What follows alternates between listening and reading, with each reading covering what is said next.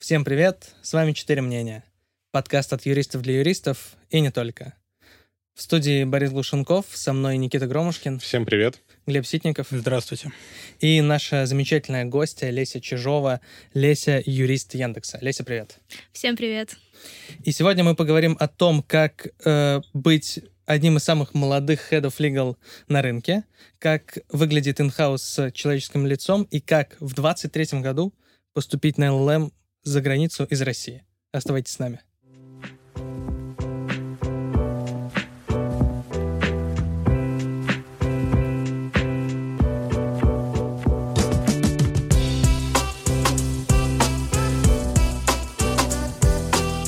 Леся, ты э, работала в Маффине.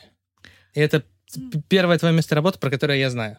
Но не первое место работы, про которое знаю я. Хорошо, давай ты, э, э, давай ты э, коротко расскажешь о своем пути, и потому что это позволит нашим слушателям также хорошо его представлять, как и, как и я. Да, ну вообще очень весело я докатилась до такой жизни, как сейчас. На самом деле история простая. А, у меня вся семья не юристы, все работают на железной дороге в трех поколениях. Вау. И от меня ждали того же. Но моя мама очень талантливая, помимо того, что она работает в РЖД, она еще пишет книги про архитектуру вокзалов и других зданий. Подожди, а как ты из этого стала юристом? А, дело в том, что ее, когда мне было лет 13, ее книгу взяли и украли, издал ее конкурент. И, в общем, все, что я видела два года, это были суды, суды и суды. И почему-то тогда мне показалось, что авторов несправедливо обижают, нужно идти защищать их права. Вот. И как-то даже странно, что спустя уже, наверное, больше десяти лет я действительно отчасти защищаю права авторов.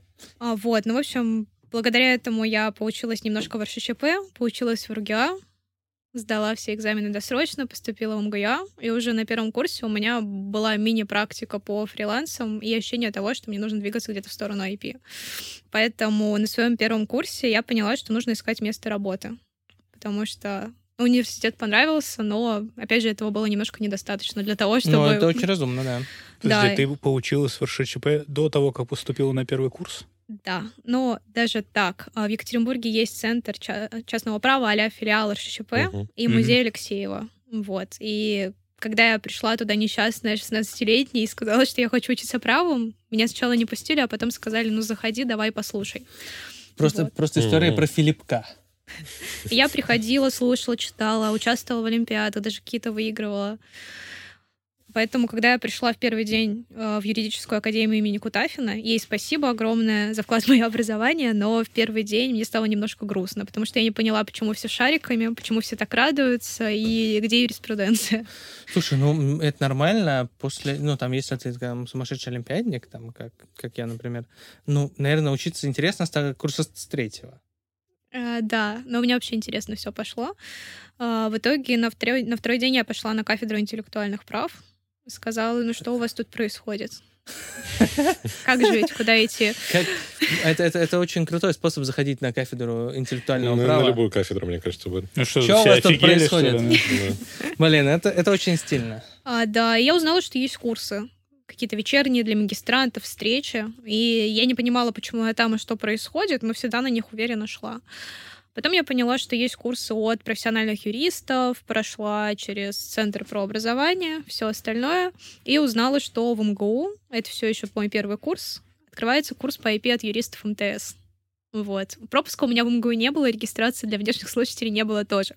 Наверное, это как признание в преступлении, но я немножко ну, сделала себе, да. Я сделала себе не свой пропуск, чтобы попасть на открытые лекции в МГУ. Ну, слушай, это тяга к знаниям, как она есть. Ну, по факту это был просто пустой пропуск, который я показывала издалека и проходила с очень серьезным видом. Э, вот. Ну, вот это уже социальная инженерия. Да-да-да, рабочая стратегия в России.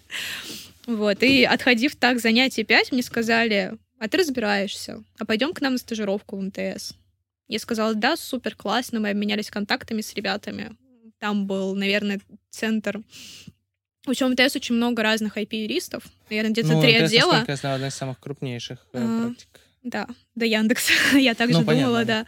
да. Вот. И мы обменялись контактами, я счастливо ушла дальше учиться, параллельно пришла в суд, также прошла практику, хотя на первом курсе не было практики. Но почему-то мне казалось, что суд я тоже упускаю. Посидела там месяц, поняла, что официально Что я не- туда не пойду работать. Что, что, что, что ничего ты не упустила. Это да, это Да. нормально.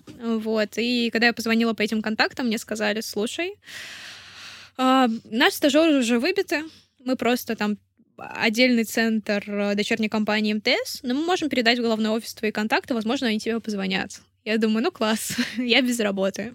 Но в итоге через неделю они позвонили, позвали на собеседование. Было где-то три собеседования там с юристом, с руководителем отдела, с начальником департамента. Все они меня супер отсобеседовали и сказали, ну класс, мы тебя берем, ты вроде умная, еще там летом поедешь в школу Всемирной организации интеллектуальной собственности учиться.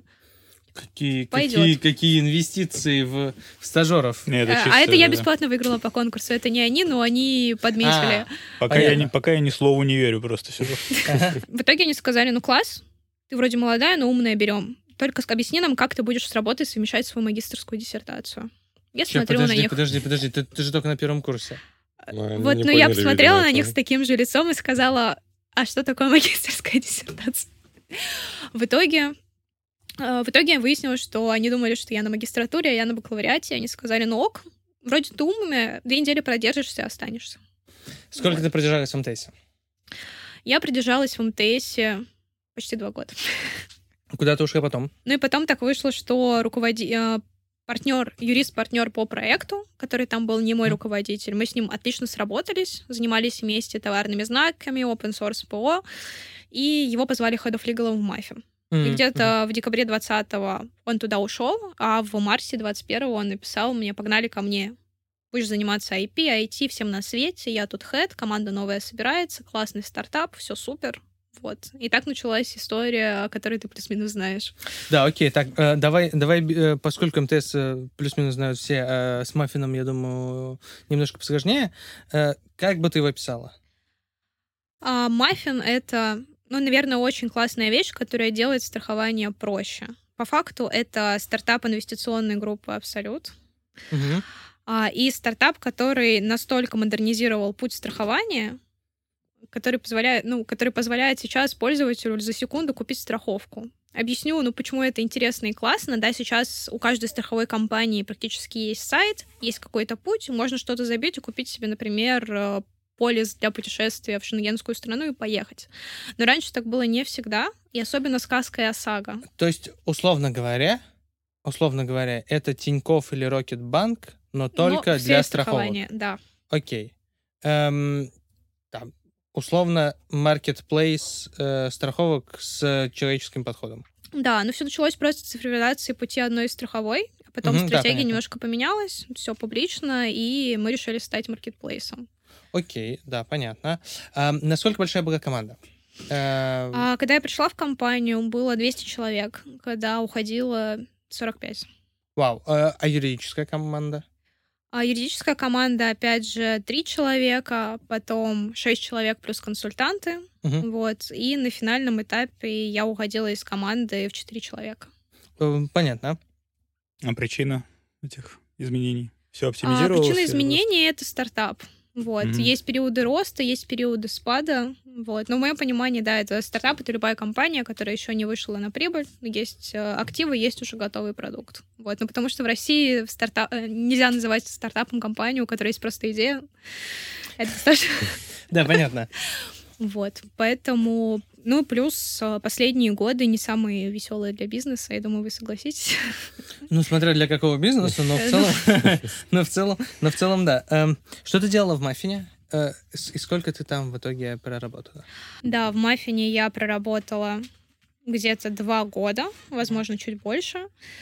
А, Пришла я туда просто юристом по интеллектуальной собственности, рекламе. В общем, все, что было новое, интересное, диджитальное, не связанное с судами, все отдавали мне по факту. Что мы классного сделали? Мы э, описали все программы, которые были, наладили процесс разработки с точки зрения юриспруденции. У нас была очень сильная команда маркетинга. Было Мгм. примерно где-то 30 человек маркетологов на маленький стартап из супер крутых маркетинговых агентств, а, что, ну, действительно необычно. И для Маффина стратегию писала Маккинзи. Ну, то есть это был такой супер Это- это- это- раскрученный, это вложенный стартап. Это был бюджет. Да, Ага. бюджеты были ужасные, соответственно, уж- ужасно большие, а, и маркетинг генерил кучу контента. Ну, то есть реклама на телевидении, реклама на радио, в Форбсе про нас печатали. И для юриста это был определенный челлендж, потому что я пришла туда достаточно молодая, хоть и с опытом после МТС, и сидит напротив себя орава 30 маркетологов, которые э, не понимают, что ты хочешь. Они делали все абсолютно по-своему. Им было так классно. И тут как бы пришел юрист и говорят, ну вам не теперь займутся. И, конечно, это был отдельный путь. Мне кажется, да, вторая часть нашего разговора про то, как от вот этого негатива, это, наверное, стала самая моя большая и классная бизнес-команда, отношения с которыми мы сохраняем до сих пор. Мгм. Вот. Потому что классно, когда тебе рекомендует юрист, но самое крутое, когда тебе рекомендует маркетолог, человек, там, в понятии... Ну да, когда, когда условный бизнес это делает, это совсем, совсем другая история. Вот это чистый кайф. И, Собственно, давай, эм, давай закруглим твою историю в маффине. Потому Да. что я, я совершенно точно знаю, что ты ну, в очень юном де- для юриста возрасте э, была Head of Legal, хоть и небольшая, но гордая команда. Правда? А, как это произошло? А, ну, здесь история тоже достаточно простая. Есть сложности, и мы можем опустить руки и ничего не делать, но иногда мы можем где-то дожать, собрать силы и энергию, и они могут привести к результатам. Звучит, конечно, как какая-то тупая мотивационная цитатка. Тони Розенс вошел в Привет чат, всем отлично, да? комментаторам, да. А, Было, в итоге сложилась такая ситуация, что а, в команде осталось три человека, мой руководитель, параллельно юрист и я. Один юрист ушел из команды, руководитель ушел в отпуск, и произошла такая ситуация, что он тоже выходит из команды. М, Вот. А, Но в итоге, Нормально отдохнул. да, э, Ну, вышла действительно такая история, что в какой-то день я пришла на работу и поняла, что я одна, на меня свалились плюс 20 проектов, и я Head за тот день, получается. наверное, провела ну, в 10 целом, встреч. да.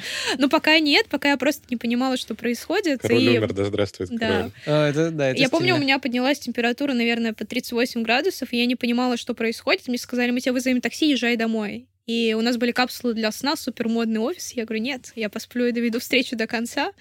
Вот. И я думаю, блин, вот я дура, нужно было домой поехать. Я продолжаю ни одному слову не верить. Сижу принципиально. Но потом, Капсул для сна не бывает. В офисе. Да, что это за офис вообще? Офис был, кстати, шикарный. Если э, наберете офис маффин IT-джунгли, то классная статья будет на Виси. Шикарная просто. Я, я, собственно, через VC узнал... эм, ну, я там следил за Маффином еще с момента его создания. Боря просто ну, просматривает все статьи про крутые Боря офисы в знает Москве. всё на да. Не, нет, Бо- Бо- Боря, Бо- Боря знает просто все, все, все, все, все про бизнес везде. У тебя внутри чат GPT. У него Вроде табличка того. есть большая excel он там баллы Очень. расставляет Вот в чем дело. Я-то думал все это время, как это объяснить. Это правда. Боря нейросеть. Я теперь так на визитках писать буду. Да, есть Борис Бритва, есть Борис Нейросеть. Борис животное еще. Да, и следим за Маффином мы не только, поэтому там весь, весь финтех или около финтех, или... ну, я, я, я знаю все, все, все интересное, что, что происходит. Эм, поэтому, поэтому, да, я, я, я понимаю и, и, и про VC, и про все остальное. И, кстати, действительно, был какой-то невероятного уровня маркетинг у, э, у Маффина. Э, собственно, давай, давай закончим. Э, сколько у тебя людей максимум было в подчинении, и какова это? У меня было четыре человека плюс три консалтинга на аутсорсе, которые фактически вели какие-то проекты. Это был не ситуативный проект, а постоянная ежедневная поддержка. поддержка. Мгм. А, это страшно. Ну, во-первых, страшно было то, что, а, ну, изначально мне поставили второго хеда, и Мгм. уже второй хед порекомендовал меня на должность head of legal, потому что это был человек на временный проект. Мгм. И в команду пришел операционный директор, очень серьезная женщина, которая сейчас моя близкая подруга. Вот, и она меня вообще абсолютно не воспринимала. И думала, ну зачем ты здесь? И вот самый сложный путь это был за два месяца доказать ей, что я могу работать, и я могу дальше больше. Вот, мне кажется, я буквально за ней ходила по следам. Перерывы, когда я не работала, не, не писала, не отвечала, ничего не делала. Вот, и она мне поставила, назвала это так, наверное, 7 невыполнимых KPI, там, найди юристов под проект, найми человека, э, закрой вот это, вот проведи сделку, добавь наше ПО в реестр российского ПО, и все на свете. Я сказала, ок, сделаем. И вот она меня сделала, и все получилось.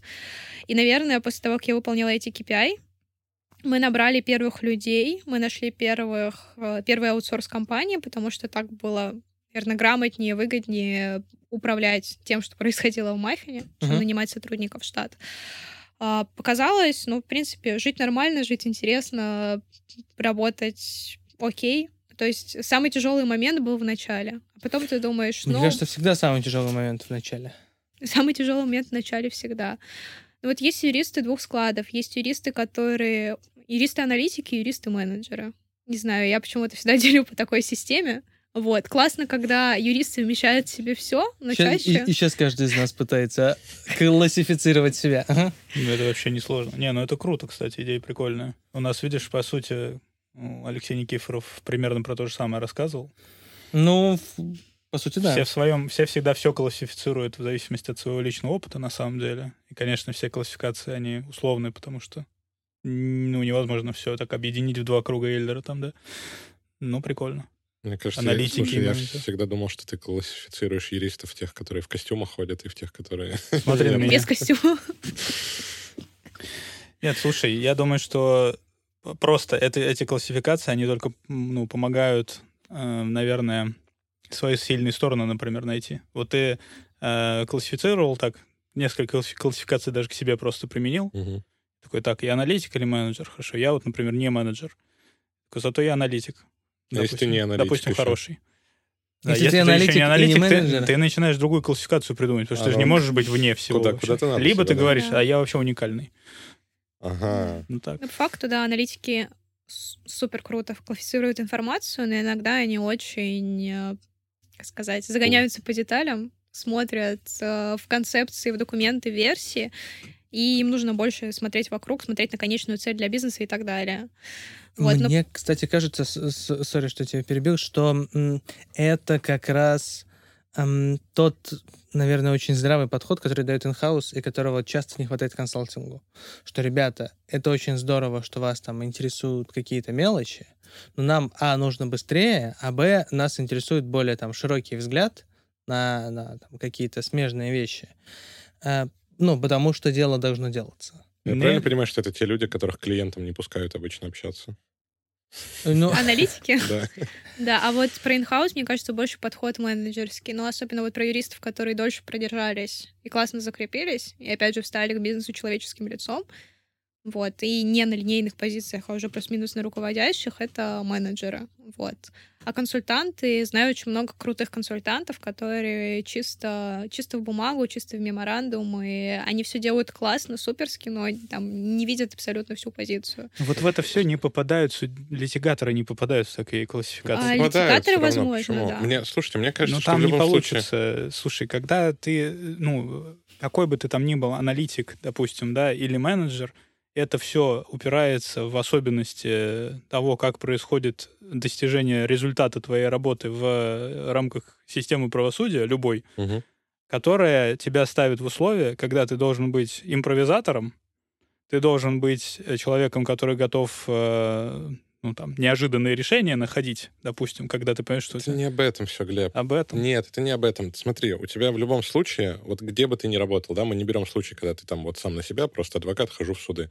У тебя в любом случае, в любом бизнесе, в какого бы размера он ни был, есть, ну, определенная, да, там, лестница, да, вот в том числе пусть карьерная будет, э, пусть будет структура просто управления внутри и так далее. Чем выше ты растешь по своим вот этим ступеням, тем а, меньше у тебя в работе становится чистой юриспруденции, и тем больше у тебя становится управление. Потому что иначе ты не будешь подниматься. Потому что у тебя появляются подопечные, да, ну, э, какие-то твои сотрудники. Хоп, у тебя уже часть каких-то управленческих задач. Потом ты поднимаешься еще выше, у тебя появляются люди, у которых уже свои сотрудники, и ты поднимаешься на ступень выше в этом управлении.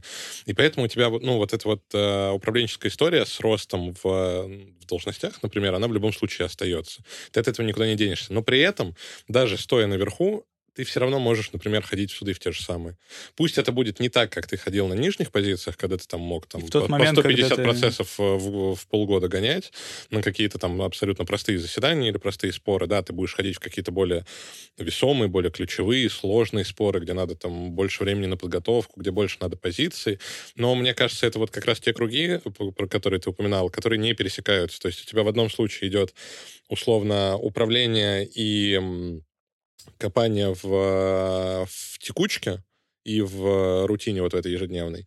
А в другом случае у тебя идет уже то, как ты применяешь свои навыки. То есть ты, например, там судишься, или ты проводишь встречи, или ты там какие-то сделки проводишь. Ну и вот, вот это вот все. Мне кажется, Я это вообще просто две... совсем согласен, кроме того, что ну вот в тот момент, когда ты оказываешься в суде, и там ты сейчас делаешь свою работу, вот, допустим, ну для меня это квитэссенция, да, вот Мгм. э, моей работы. Вот там нет ни аналитики, ни менеджмента, ты там занимаешься вообще другим видом деятельности. Ну. И в этот момент вообще все равно. У тебя есть там в подчинении целая команда, которая тебе, допустим, готовила доказательства и там весь иск. Э, и нужно ли тебе в данный момент там не знаю, вот быстро там погрузиться в какой-нибудь там, на- найти что-нибудь быстро перед процессом, потому что ты понял, что сейчас нужен какой-то... Или ты вот перед заседанием прочитал отзыв оппонента, и сейчас тебе нужно срочно аргументы на него придумать, аналитика включается, да? Но это все равно как бы... Это уже все инструменты, просто опции, как Мгм. бы твои. А твоя позиция и вот классификация тебя в этот момент как там какого-то юриста, она вот не аналитик и не менеджер. Это что-то вот, вот другое Ну, немножко. я тебе говорю, круги, которые не пересекаются. Это просто разное. Это про разное. Глеб, ты, возможно, пытаешься сравнивать теплое с мягким. Да. Вот, потому что м, есть еще одна проблема, сто процентов характерная для меня. Мы считаем, что, э, что литигация — это что-то ультра отдельное. Хотя для бизнеса, например, это вообще не так. Потому что э, там бизнес всегда считает литигацию э, с точки зрения рисков, с точки зрения там возможных потерь. Ну, условно говоря, может быть выгоднее не судиться, а там просто заплатить и, и так далее. То есть это условно функция, которая там до- должна выполняться какими-то людьми. Э, Мне кажется, что там, выступление в суде это эм, это работа руками. Ну, то есть у тебя, по сути, я думаю, мы тут должны снова обратиться к Алексею, потому что лестница... Алексей Никифоров, большое спасибо. Э, Лестница, о которой говорил Никита, выглядит так. Ты работаешь руками, Мгм. потом ты руководишь людьми, потом ты руководишь процессами. Ну, это ты Ну, про инхаус. мире. Это ты про судебный департамент в инхаус. э, Нет, подожди, э, а если- Почему если- консалтинга подожди. отличается В принципиально? консалтинге Это тебя будет- отличается даже вот даже то, что ты сейчас сказал про отношения бизнеса и просчитывание рисков, это только у определенного по крупности бизнеса так работает. Для бизнеса среднего, э, малого и даже среднего и прям серьезно э, любой суд, очень часто суд в целом, может быть чем-то настолько экстраординарным, что они вообще ничего они там никогда не считали. И они к тебе приходят реально вот как к врачу. Ну, когда у нас вот произошло то, чего мы вообще бы не хотели, чтобы происходило. На- но Надо что-то вы- делать. Да, и э, это вообще другая, опять же, другая, другая система отношений между тобой и... Если ты, да, если ты сопровождаешь какую-то крупную компанию, как консалтинг, консалтинг которого наняли инхаусы, чтобы закрывать судебную часть, да, ты, получается, становишься частью бизнес-процессов там, и вот это все, и ты должен именно опять же, так выстраивать свое отношение к этому. Но э, просто я, ну, Я не согласен, Честно я говоря, все объяснить. очень просто. Я не с таким крупным бизнесом работаю, и у нас все гораздо более импровизационно и, не знаю, такое вот... э, ну, это что-то, на мой взгляд, более такое традиционное, что-то, знаешь, вот когда к тебе просто приходит, как вот присяжному поверенному, знаешь, который, так, у нас суд, вот нужно к человеку, который в суды ходит, вот к сутяжнику, к ходаку по делам, там, знаешь, вот Так, это. значит, если суд, то нужен адвокат. Да, да, примерно Это так. понятно. Но Пока больше похоже на аналитику. Просто аналитик это не то, там, не знаю, не человек, который не умеет менеджерить там от слова совсем, и это что-то плохое. Нет, наоборот. Просто, как сказать, он крут в тех скиллах, которые нужны для успешной работы в суде. В понимании, в импровизации, в еще чем-то. В чем отличие? Там у вас задача довести грузовик от пункта А до пункта Б. Что вы будете делать? Первое, вы сядете сами на руль, там, не знаю, дорога сложная, кочки, а второе, вы сядете в операторскую, наймете водителя, он приедет, груз доставлен. Эм, ну, во-первых, э, я согласен. А во-вторых, эм, смотри, е- э, к твоему клиенту, пусть это будет средний бизнес, э, подают иск на 50 тысяч рублей. Клиент такой, ну, слушайте, игра не стоит свеч, мы просто заплатим. Вот тебе оцифровка. Э, ну, как бы ее никто не называет оцифровкой. Это не ты сегодня пост писал про то, как человек потратил несоразмерные ресурсы на Да, защиту там- по суду о том, что он шумит. Возможно, возможно, я об этом что-то слышал. Глеб Владимирович, мне очень хочется эм, встать вот на эту сторону защиты э, заниматься Моей знаешь, уникальности, такой юридической это- снобской литигацией, Мгм. но при этом, ну, мне кажется, это просто действительно параллельные вещи. Не, круто. Мы же, мы же, получается, ищем просто грани одного и того же понятия. По сути, вот сейчас Леся сказала, да, что это все равно, вот в ее классификации, это аналитика больше, да? Если ты, например... Ну, а, потому что ты сам это делаешь. Если да. ты сам это делаешь, и если я Но знаю момент, многих когда- партнеров, вот они редко ходят в суд только на суперкрутые процессы, Э, и да, да. редко так Это из устроено. серии «Привет, э, ну что ты подготовил по делу, расскажи мне кратко». Сидишь с юристом из своей команды, они тебе кратко рассказывают, э, спрашиваешь все варианты, да, ты талантливый, да, ты классный, но ты не сделал основной пласт работы, твоя задача красиво завершить это, отдать и пойти дальше. Но в момент, когда я, например, отправляю помощников в простой процесс, который я считаю, что там не, не нужно, там, допустим, или я знаю, что там не нужно будет выступать в Быть принципе, таким да, или да. быть таким, да, великолепным просто. Э, Я, получается, становлюсь там менеджером, да? Вот в ну, на момент. время, да. А вот в целом все это зависит от того, там, как часто ты выполняешь то или А если я все так выстроил, что я вообще не должен туда ходить, в- только в тех случаях, когда реально только я как функция могу Если закрывать у тебя это. стиль Я- работы такой, да, ты здороваешься, приводишь Какая клиентов, ты отлично владеешь правом, но при этом твоя задача, же чтобы все работало без тебя, да, ты менеджер. Если ты хочешь сам покопаться в каждом деле, там, ну, аналитики тоже бывают руководителями, их, наверное, даже намного больше сейчас в российских компаниях, чем юристов-менеджеров. да. Слушай, ну вот Они особенность... вынужденные, мне кажется, часто это вынужденные. Вот не- тебе не кажется, что многие вот такие аналитики, они бы не хотели брать на себя вот эти Они функции? очень сильно не хотели, да. Так и есть, на это очень похоже. И, ну, как дает команды руководитель, аналитик? Он смотрит такой, вот здесь вот ты не докопал, и здесь, а почему вот здесь вот мы пошли не по такому подходу? Руководитель-менеджер никогда не спросит, ну, не будет у каждой задачи спрашивать, а какой подход ты здесь использовал. Все классно, бизнес доволен, рисков нет, заказчики в курсе, супер.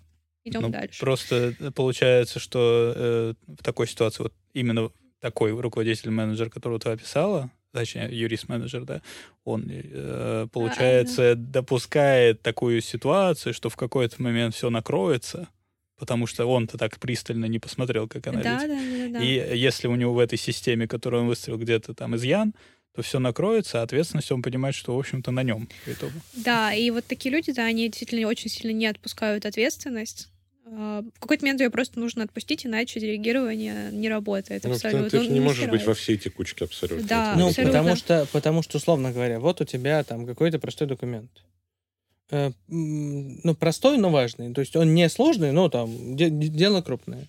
Тебе его, предположим, пишет младший юрист или помощник. Э, Ты можешь на него смотреть, можешь не смотреть. Предположим, у тебя есть еще старший партнер. Он тоже понимает, что дело важное. Э, Там, предположим, ты на этот документ посмотришь, он не будет смотреть. Вот если каждый из вас будет все это перепроверять, совсем все, то не очень понятно, зачем вам нужен первый боец.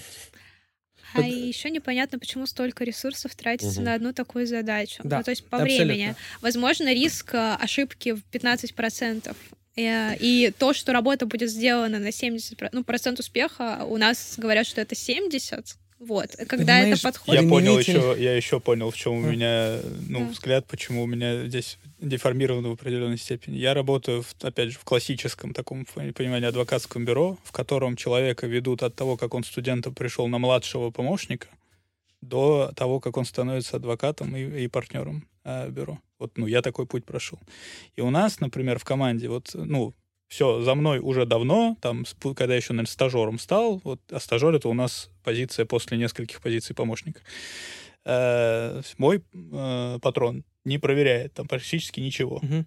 Но это он стал делать в момент, когда он стал уверен, потратив много тех самых усилий, которым вы сейчас предъявляете вопросы, провер- Мгм. перепроверяя за мной, советуясь, там, да, советуя мне что-то и так далее. И вот в какой-то момент он понял, что он вложил столько усилий в это, что теперь я стал самостоятельной единицей. И также мы делаем с помощником, э, ну, если они надолго остаются, опять же, то есть тут еще надо вот, чтобы так звезды со- сошлись, чтобы человек еще как бы выдержал все это, да, вот этот путь прошел.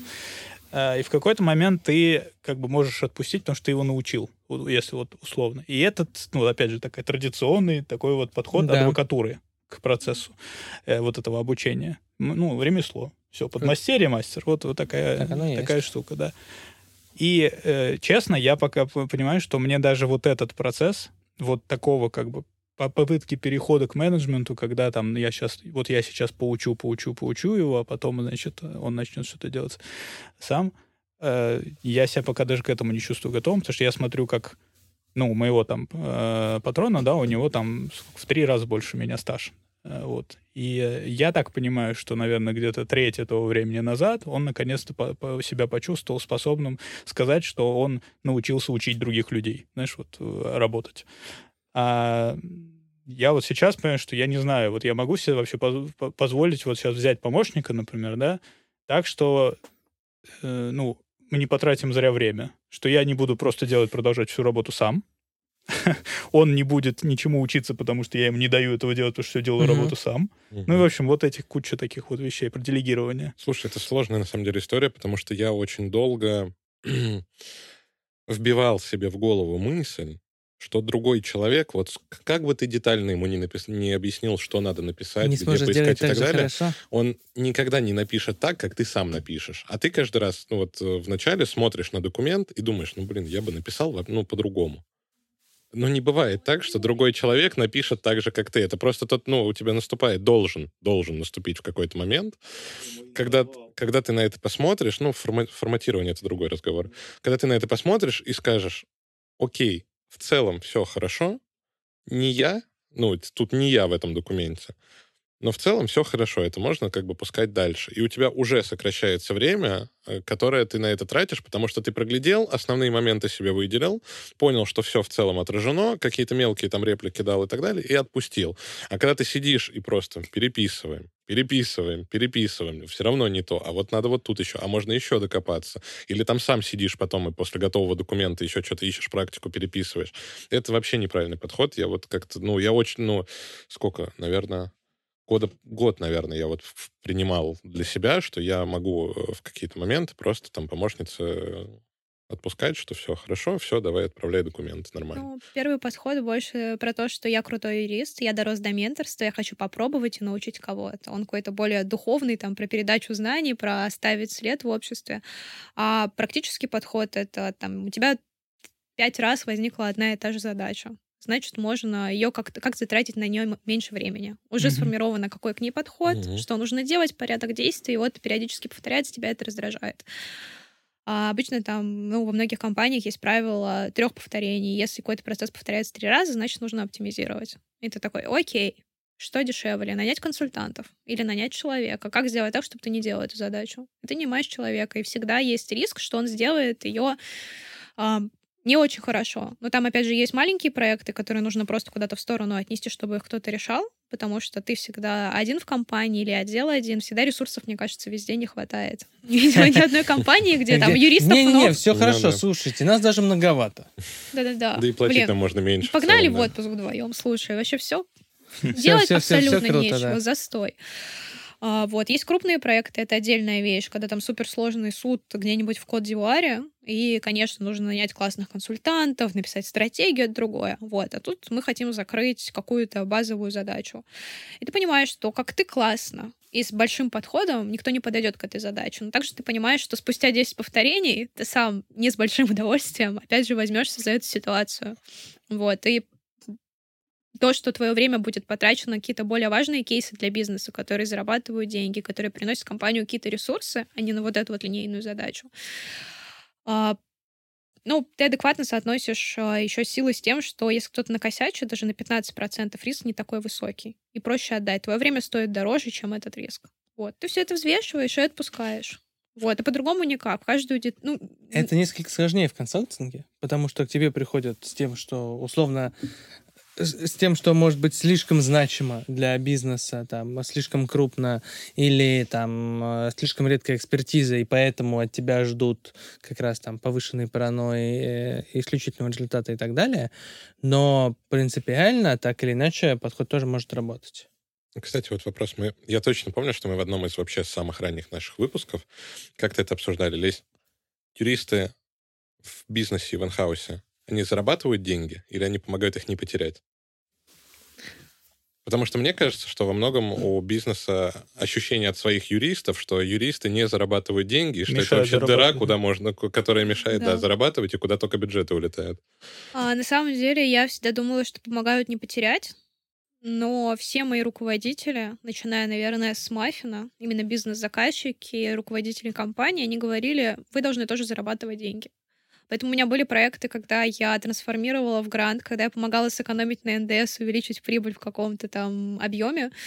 Вот, и, наверное, это какая-то, ну, новая реальность. Да, юрист — это особая функция, это функция про защиту, про то, чтобы остановить, где не нужно. Но это тоже к вопросу к тем юристам, которые хотят супер-френдли быть в отношениях с бизнесом, разрешать, помогать, придумывать новые варианты. Тоже не всегда правильно, защитная функция она должна быть. Вот, но при этом сейчас все должны зарабатывать деньги, и, видимо, это такая тенденция. Сначала там заставили маркетинг зарабатывать деньги после траты бюджетов, сейчас юристов.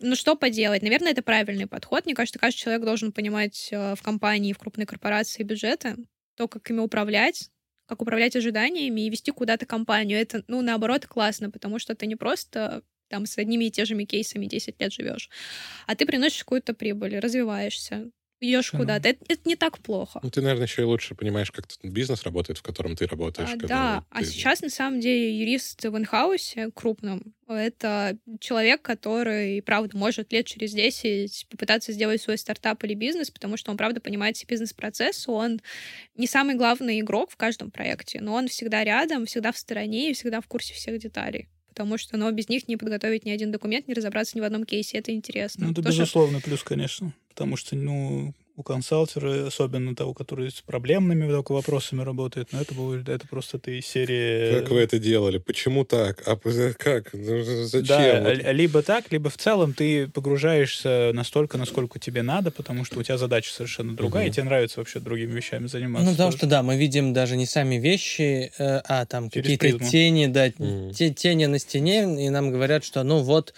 вот это.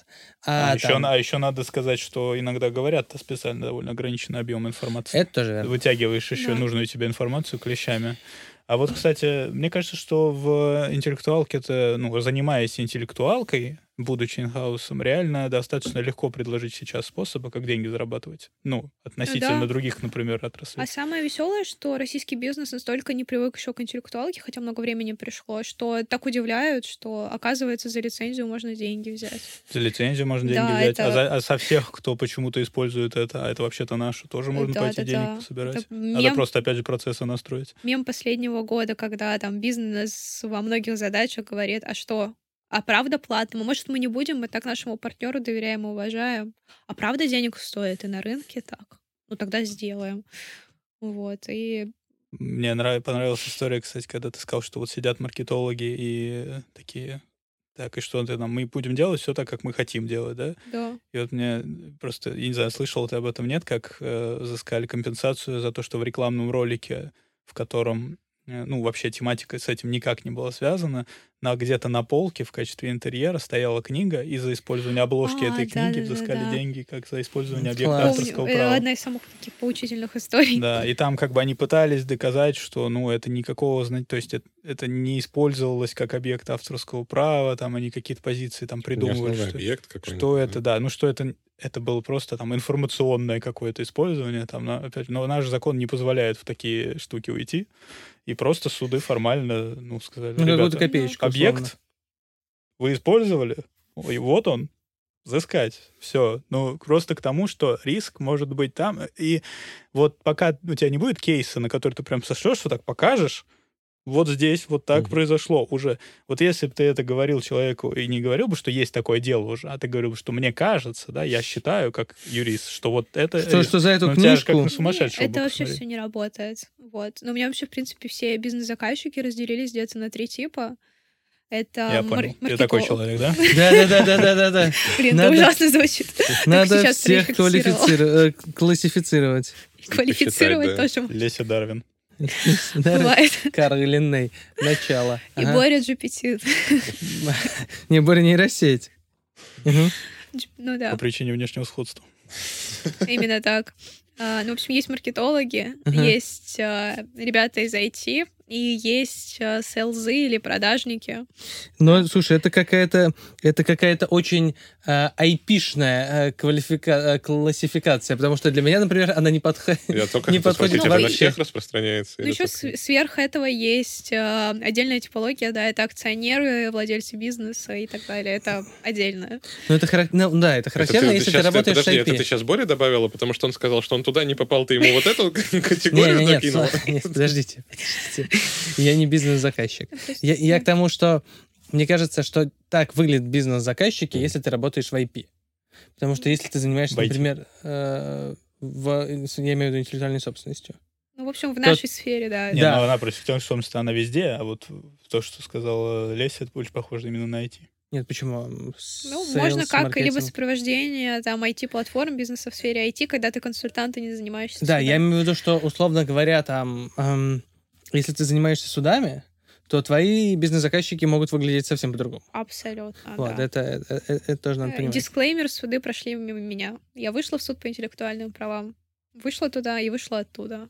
А, ты еще и да. туда пошла сразу работать? А, ну, это была Слушай, ну практика. это не Ну, такой просто пугающий вариант, как там какой-нибудь район Да. сходить. Ну, я месяц просто. Я по- постояла под дверями, уговорила взять. Меня раз послали, два послали. Потом взяли. Вот. Я месяц посидела в библиотеке, отсортировала все, прочитала практику, написала парочку там черновиков к обзорам и ушла. А, ну ты, то есть, ты за процессом как бы самого правосудия особо не наблюдала, да? А, нет, и каждый день после обеда ходила, смотрела процессы, интересно, но... в Ну, не общем, прониклась. Суды Не, не, ну, смотреть, прониклась. Да, я все, время думаю, Да. что действительно вот это вот...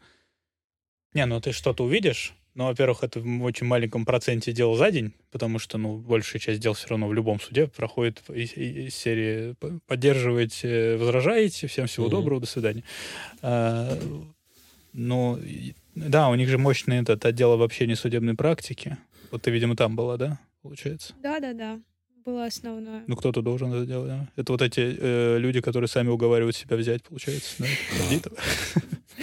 Да, и потом, пишут, и потом пишут обзоры. Да нет, слушайте, ну у СИПа, надо сказать, это один из лучших вообще Это правда. э, судов, которые вот там что-то обобщают, пишут, э, а они одни только эти консультативные заседания этих консультативных советов, где э, те- тебя это э, радует. Почему? Потому что ты читаешь заседание, где сидит кру- куча умных людей вот в этой сфере, часть из них судьи, часть из них, типа, кто себя позиционирует как специалист по какому-то конкретному вопросу, и они все сидят, друг с другом не соглашаются, и оказывается, что те моменты, по которым ты сам спорил с другой, с другой стороной или с судом был не согласен э, в судебной практике, это не ты, дурак, если с тобой не, согласился, не согласились, да, и решение против тебя вы- вынесли, а это просто так вот получилось, что в этот момент вот карта легла так, потому что, оказывается, это неразрешенный вопрос.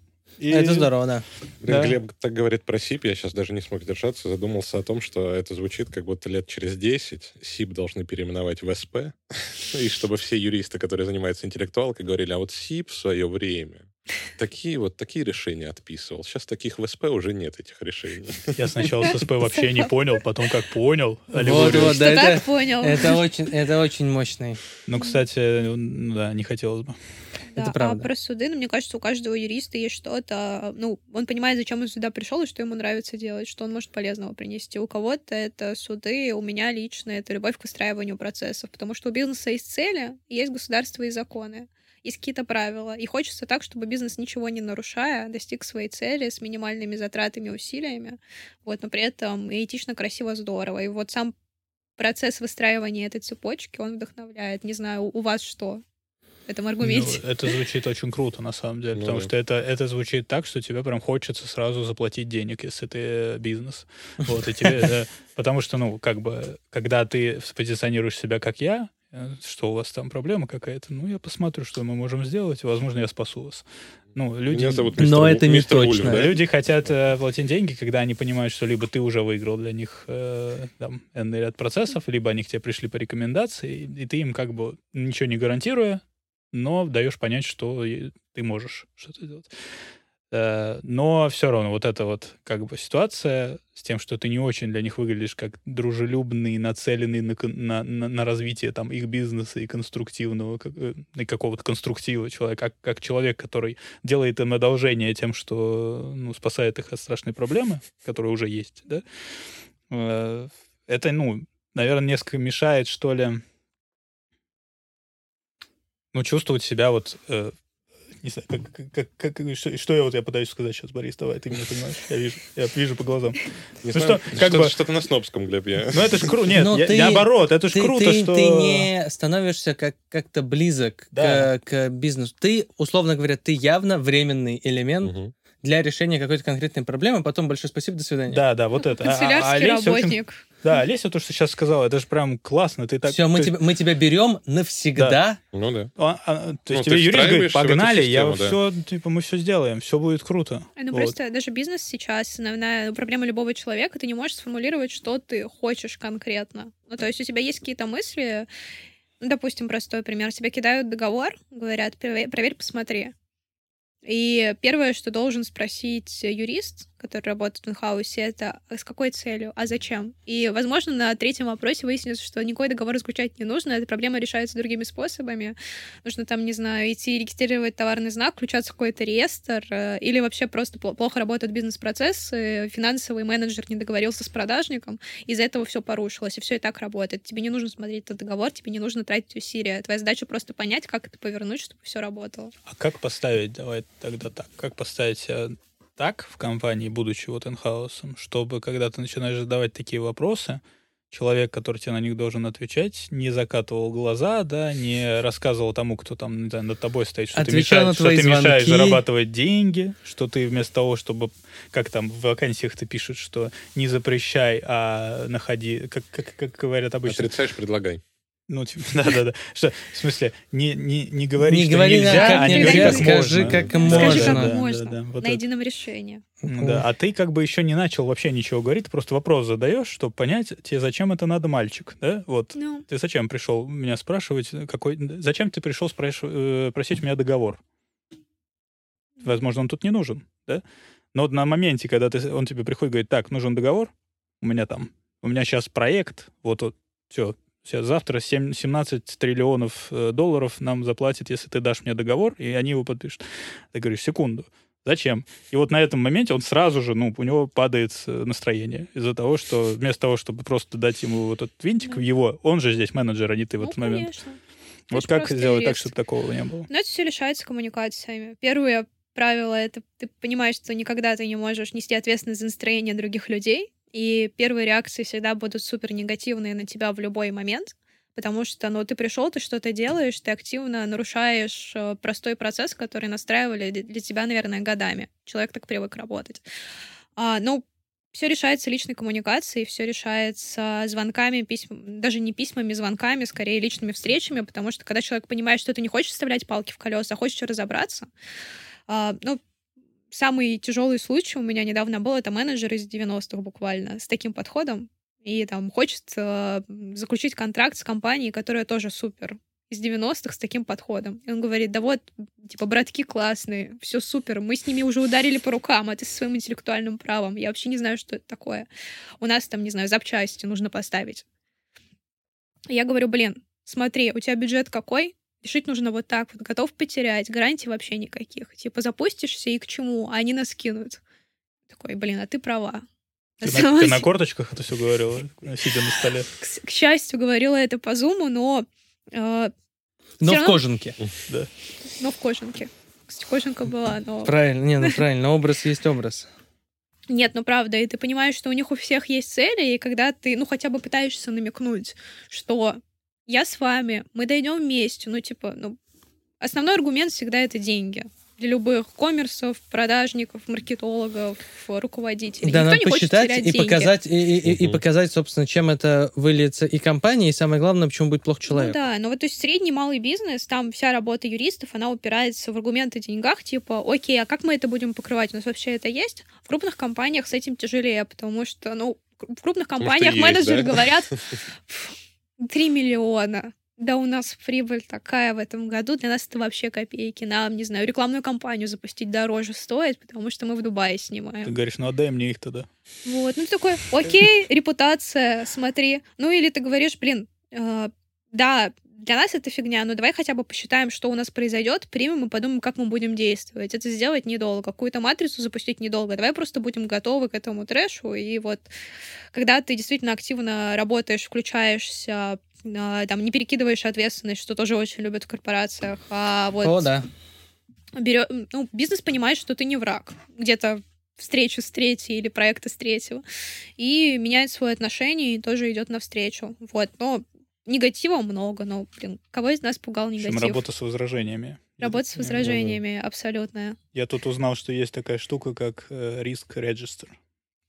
Ну, опять же, учитывая, что это никак к специфике моей работы не относится, узнал случайно. Ну, типа реестр рисков, которых ты, значит, э, в умных западных компаниях уже давно составляется такой реестр, какой риск есть, как к нему, на- насколько он страшный, на что он может повлиять, что для этого надо сделать. У нас Все это, естественно, матрица рисков Да, называется. в, Да. в Сибири такое тоже было, конечно. Ну да. Класс. Определенные люди на И- определенном уровне принимают. Выученные уроки еще А как- бывают. Как это ну, Ой, выученные вообще? уроки вообще моя любимая рубрика. А. Это когда ты просмотрел этот реестр за определенное время. Не, да? выученные уроки, это, условно говоря, у нас э, произошла какая-то жесть.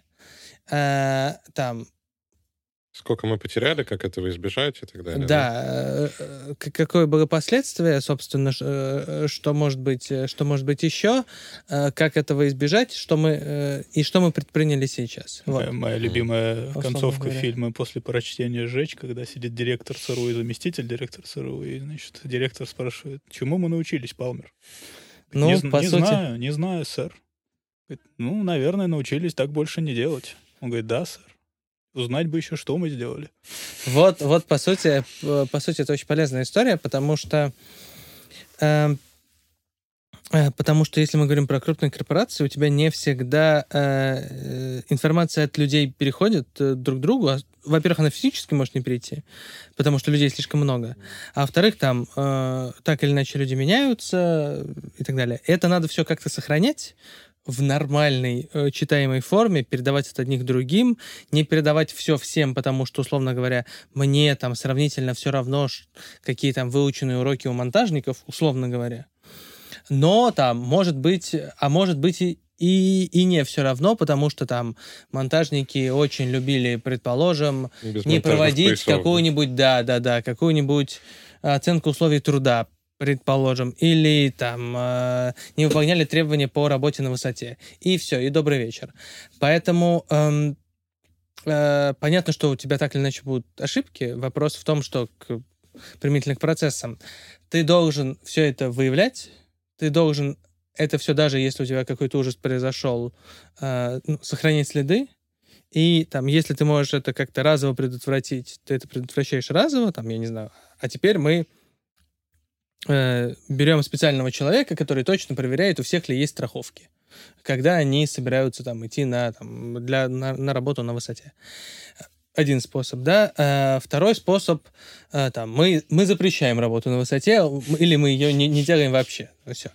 Мне еще тут, понравилось, тоже там, вариант. там еще вот в том источнике, который я читал, Мгм. там был такой, такая стратегия отношений, одна из стратегий отношения к риску, это ну, толеранс просто. Это когда ты забиваешь на риск. Да, я- условно. нет, Просто, это, ну, кстати, он есть, он не такой страшный. Мы готовы Ты его принять. принимаешь. Ну это, да. ну, Да. это, Но это, это тоже про те- способ. допустим, ты сегодня говорил об этом. 15% мы готовы себе позволить э, Ну да. за эффективность процедуры, так Ну и сказать. матрицы затратный также работают, да. Просто чтобы принять риск, должен понять, какой этот риск. Когда бизнес говорит, да мы тупо принимаем риски. У них, правда, любимое слово, мы принимаем риски. И хочется сказать, ну, ты подписываешься под этим, хочешь услышать, А сколько тут- это, А как тут это. уже, да, вот Куда наш это? последний гость, э, Максим Пашков, э, сказал, что, ну, в такой ситуации бумажечку даешь, а не написано, что я все понимаю, меня предупредил адвокат, что так делать не надо, он этого не рекомендует, я на все, я все понимаю, последствия осознаю. Вот когда у тебя говорит, такая бумажечка есть, что так тебе твой клиент сказал, ты, по крайней мере, знаешь, что он потом не придет к тебе обвинять тебя в том, что эти последствия произошли. Может, для консультантов это и классно, но как инхаус я супер против такого подхода, потому что здесь, опять же, в этой ситуации ты как юрист э, и как менеджер не сделал все для того, чтобы это работало. Ты просто Мгм. перевесил ответственность на менеджера. Слушай, Класс. Мне Вообще, это кажется- страшно, Вот. мне кажется, когда ты в инхаусе, у тебя юрист постоянно с тебя берет бумаги о том, что ты Нет, не, не, не, осознаешь Ну, типа, это класс. Это как А, будто у тебя там правая проблему рука ты закрыл, но бизнесу это лучше не Ну сделал. да. Вот, и иногда, там, не Ну, знаю, это где-то в кейсе можно предложить третье решение, решение здесь можно закрыть, и риск будет уже не такой высокий, и бюджет он заложен, и все классно, все идет дальше по накатанной, ты сделал свою работу, ты как бы, ну, максимально из этой ситуации вынес. Вот, потому что, ну, на менеджеров э, очень много компаний, где все на, ну, все вешается. Там ты пришел в компанию, ты должен прочитать гигантский сайт о том, как работать. Есть инструкция, как работать с ноутбуком, как работать с программой, как работать с инструкцией по приходу в компанию. И логично, что в таких условиях, когда люди читают до хрена информации, они ну, будут тяжко воспринимать какие-то твои комментарии. Нужно вдалбливать. Не можешь вдалбливать, ищи людей, которые будут вдалбливать. Не получается, придумай другой способ донести информацию, но как бы вот ответственность здесь на тебе. Перекинуть ответственность не значит закрыть проект. Прикольно. Не, это вот сейчас вообще супер, э, Эм. супер крутой маркер разных подходов, вот как раз и... Э, К... Продолжаем, продолжая тему Стилей. разных подходов в Непегазе, между прочим, э, мои коллеги разработали, по сути, комикс о том, как должна быть устроена претензионная работа. И он очень простой и понятный, эм, который и, и его там показывают, э, в том числе э, там людям, которые могут быть базово не юристами. Мгм. Но там ты за две минуты понимаешь, что, что, когда, как, почему ты делаешь. Ну, что, что, в общем, очень странно, если мы на это смотрим с э, позиции людей, которые ходят в суды. Но свою цель выполняет здорово. Потому что это не, эм, не инструкция там на 40 страниц, это вот там 20 картинок. Э, красота? Ну, в целом, да, потому, Ну да. что, потому что цель выполняет. Вот. эм, Была такая, такой стартап был, ну, может, они Legal есть? Pix Да, и. Leg It, который делает Аня Костыра, и ребята из экс-команды Deloitte. Вот я не знаю Которые по иски фамилиям. делали комиксовые, да? Они, например, ну, я видел у них, когда заходил на Мгм. сайт, у них примеры были, и вот они, например, условно, пользуют... э, пользовательское соглашение, хотел сказать, в больнице пользовательское соглашение. шикарно. Как это называется? Согласен. Ну, договор, собственно, оказание медицинских услуг, который ты подписываешь перед тем, как, собственно, идти на какое-либо там вмешательство. И вот там, собственно, они его делали в э, виде комикса. Согласен. То есть они делали юридические документы, в, используя legal design, да, делали их более воспринимабельными. С другой стороны, почему нет? Вон суды разрешили смайлики принимать. за- Нет, э, Ой, да. Да, Ну- это просто деться некуда от этого. Это такая невероятная новость. Я, Ну, про- честно говоря, Судья просто вижу проблем. прочитала переписку адекватно и сказала, что ну вот здесь явно он согласился. Ну, и это все. Какой-то журналист написал, что это просто суд приравнял эмодзи к, к акцепту договора. По-моему, у нас возгорание в студии, Борис. Тут. Ну, вот именно канадская я уже я история, просто да. неделю некуда деться. Каждый день мне кто-то про это говорит. Просто. Да. Что это такое? Слушайте, я, я, я не вижу никаких проблем с таким акцептом и не, и не понимаю, зачем и э, этому уделять столько внимания. Ну, кстати, для бизнеса и к вопросу о выученных уроках, это очень классная история. Понятно, да. Да, потому что, ну, особенно канадская история, она первая Мгм. популяризировалась, и ее рассказывать, ну, правда, очень поучительно. Любая ошибка, у нее есть один большой плюс. Некоторых людей вообще не остановить, делать все наперекосяк. То есть они могут смотреть на матрицы, они могут пропускать, игнорировать, и ты просыпаешься на утро, а твой проект запустился. Многие менеджеры так работают, они привыкли. Вот, и, ну, там есть материальная ответственность и все на свете, но э, какой-то кейс со стороны он может вправить, или ошибка, в которую ты лично вошел, и с ней справился, она может вправить мозги намного быстрее, чем все остальные методы. Ну, это как с примером про книгу, да, Вот. если ты можешь показать, что вот уже у кого-то такой косяк был, э, или такая, Ну такой, да. такой, наоборот, профит был, да.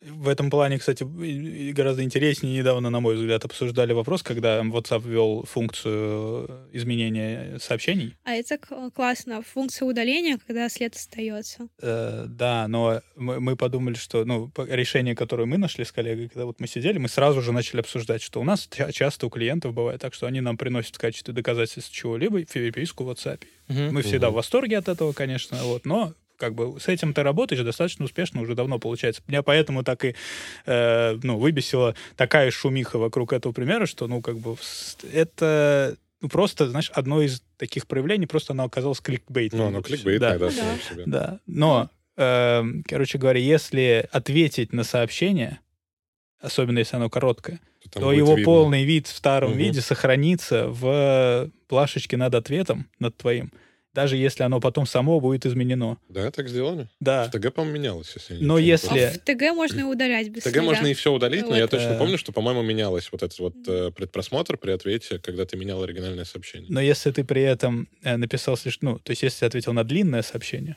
то вот в этой плашечке над твоим ответом будет видно только его там часть, которая в нее умещается. Поэтому, А, вау. но по идее это о чем говорит? То есть э, о том, что если, например, тебе написали, ну вот давайте, тебе поставили эмодзи э, большой палец Мгм. вверх, акцептовав твою оферту. Скриншот? Ты от них скриншотишь. Скриншот Понятно. это хорошо, только он изменит потом. А ты не сходил все-таки к нотариусу, потому что ты не идиот, и не будешь все-таки каждый раз просто Ну, понятно. потенциально Нет, платить Понятно, нотариусу что за если это. ты кинул реплай, Да, то- но ты кинул реплай, палец останется, он его потом изменит на палец вниз, а в реплай останется палец вверх. По крайней ну, мере, там пока так Там же работает. остается с, э, этот, э, плашка, что оно было изменено. То есть ты как Ну, минимум а можешь ты- написать, а что ты- ты с ты не этим сможешь сделаешь? доказать, Он что скажет, было. ну там было, не знаю, я, там меня- было нет, а потом я Ну, написал... слушай, Там возможно- было нет, и я случайно твердый знак в конце поставил, потому что я пишу с дореволюционным Ну, языком. это возможность э, зародить разумные сомнения хотя бы. Слушай, ну это, это, это уже будет посложнее. Я согласен с идеей про акцепт. Не, ну Я понятно. хочу, знаете, что добить? Я хочу добить историю о том, что ты э, говоришь людям, э, а готовы ли вы принять риски, они будут вот такие вот такие. Мне кажется, что это не способ решения, но это способ поставить как раз мозги на место. Ну Когда да. люди бьют копытом, ты говоришь, мой хороший, никаких проблем. Ты готов принять? И вот на это ты готов принять? Э, Просто как мать делаешь. да, Ладно, хорошо. Да, уши иди, делай свой отморозишь. Вот. Это, э, мне кажется, может действовать отрезвляюще. Понятно, что ну, так нельзя решать все проблемы, но как, как один из способов переговорных, Манипуляции. Ну да, ты что- да, понимаешь, тебе нужно там запустить матрицу, чтобы немножко надавить на менеджера, поманипулировать, ну, потому что ты тоже должен адекватно и бизнесово смотреть на эту ситуацию.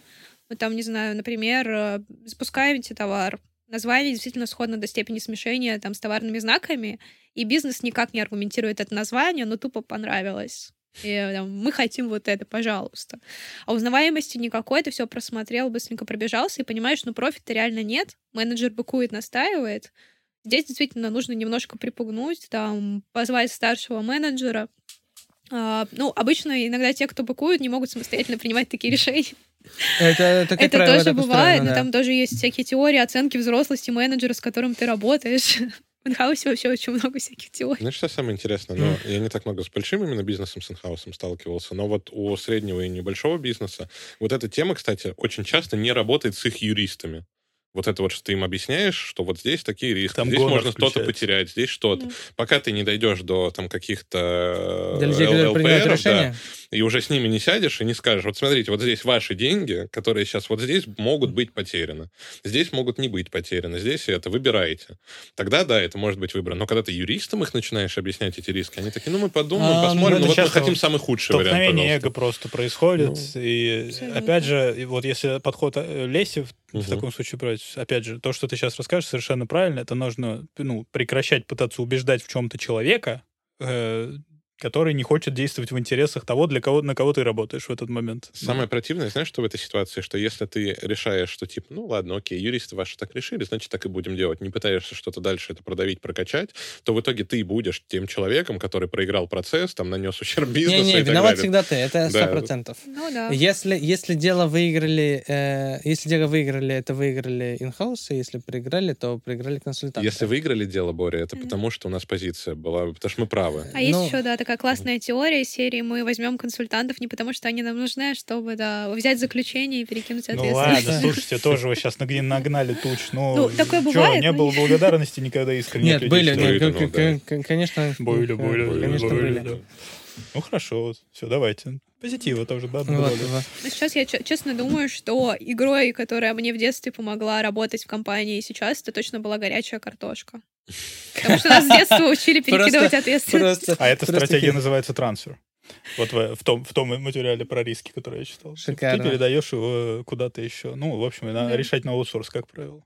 Да. Ну, иногда выгодно там передать, потому что ты не успеваешь, нужно решить быстро, или там тебе нужно плюс пару часов поработать, и за это время можно дернуть пару менеджеров и уточнить информацию у них. Вот. Но бывает, когда объективно все это идет по кругу, и даже забавно. Это не очень забавно, потому что я видел там согласование каких-нибудь договоров приблизительно там по, по полгода или больше, при том, что, ну, по сути, если бы все эти, если всех этих людей запереть в одну комнату, ну, 20 минут.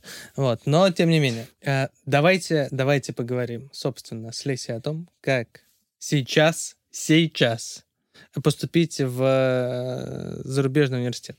Э, Расскажи, пожалуйста, куда ты поступила? Э, Что у тебя за программа, что ты там будешь делать? Э, А потом, что для этого нужно, куда бежать, э, что можно получить и так далее. Окей, план ясен. Сразу первая зацепка. Поступить сложно, но возможно. Поэтому не останавливайте на этом моменте подкаст. Вот. Обязательно ли надо приходить в СИП, стоять и просить, чтобы тебя взяли? Взяли Или в, та- в Болонский университет. Я правильно понимаю, да, что ты все еще на первом курсе? Вся жизнь прошла на первом курсе. собственно. Университет я решила не оканчивать после этого. Правильно, правильно. Шутка, нет. Образование есть, оно прекрасно. А, Поступила я в Болонский университет. Это топ-40 юридических программ в мире. Там же, где примерно есть Штаты, Великобритания, Нидерланды, два бельгийских вуза Ну, чуть и ниже один МГА, я так итальянский, да. Чуть слегка, да, выше МГА. А, Буду получать ЛЛМ, общее направление, направление программы общая юриспруденция, но есть подтреки и сабтреки. Мгм. Вот, и свою диссерта- диссертацию я буду писать по интеллектуальной собственности в части регулирования искусственного интеллекта. Это все на английском? Или... Это все на английском. Мгм. Вот, итальянский учу просто год для жизни там. Мгм. Поступила я со стипендией. А, Не только в этот университет, еще в 7 университетов, где-то даже стипендии были больше. Но выбрала этот университет, потому что он выше в рейтингах, но это все интереснее. Сама ли ты, сама ли ты выбирала университет, сама ли ты готовилась, или через, э, там, ты обращалась в агентство, как это было А частично обращалась в агентство, Мгм. но начинала этот путь сама, ну, опять же, человек-менеджер. А как вообще все было? А, У меня первый вопрос, который мне задают, почему не Штаты, почему не Лондон? Почему какая-то Италия? Слушай, э, я знаю много ребят, которые поехали учиться в Европу. Я мало знаю ребят, которые поехали в Италию. Но там, например, применительно к арбитражу Швеция, Ну, как говорит Боря, во-первых, это красиво. между прочим. Вот. эм, Я знаю ребят, которые поехали во Францию, поэтому, Ну, во Франции там, ну, я так понимаю, Сорбонна в основном, Ну, да? Это... в том числе, но Ладно, не исключительно. Но там французский, по-моему, все-таки нет? Или там тоже на А английском? вроде есть программа на английском. Очень много программ на английском в Европе. Там просто тяжелее получить стипендию.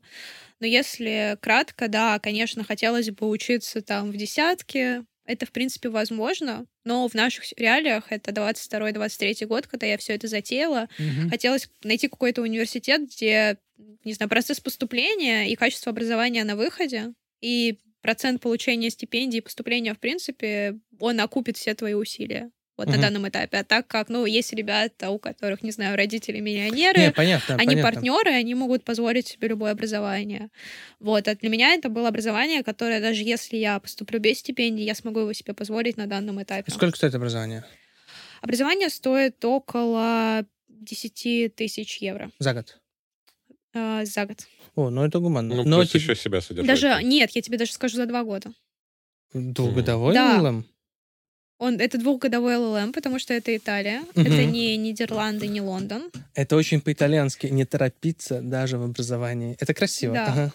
Это красиво, вот. И у них вузы делятся на государственные и на частные. Мгм. Самый знаменитый итальянский частный вуз — это Бакони, где адовые просто цены на образование. В государственные сложнее поступить.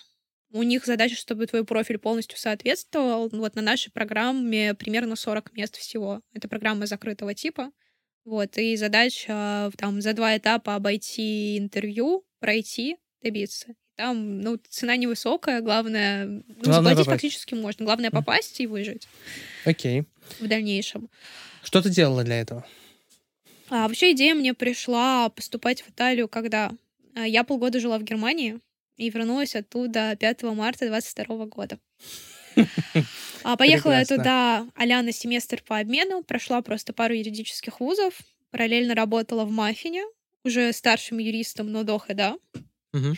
А, И думала, что я там закреплюсь, пойду куда-то дальше, потому что мне почему-то всегда хотелось какого-то международного охвата, проектов, я не знаю, это абсолютно нерациональное решение, какая-то вот идея, которая захватила. Хочется больше, хочется вот не только на российском, не, не только российским правом заниматься. Прикольно. А в итоге курсы я прошла, работу начала искать, но так и не нашла. Мгм.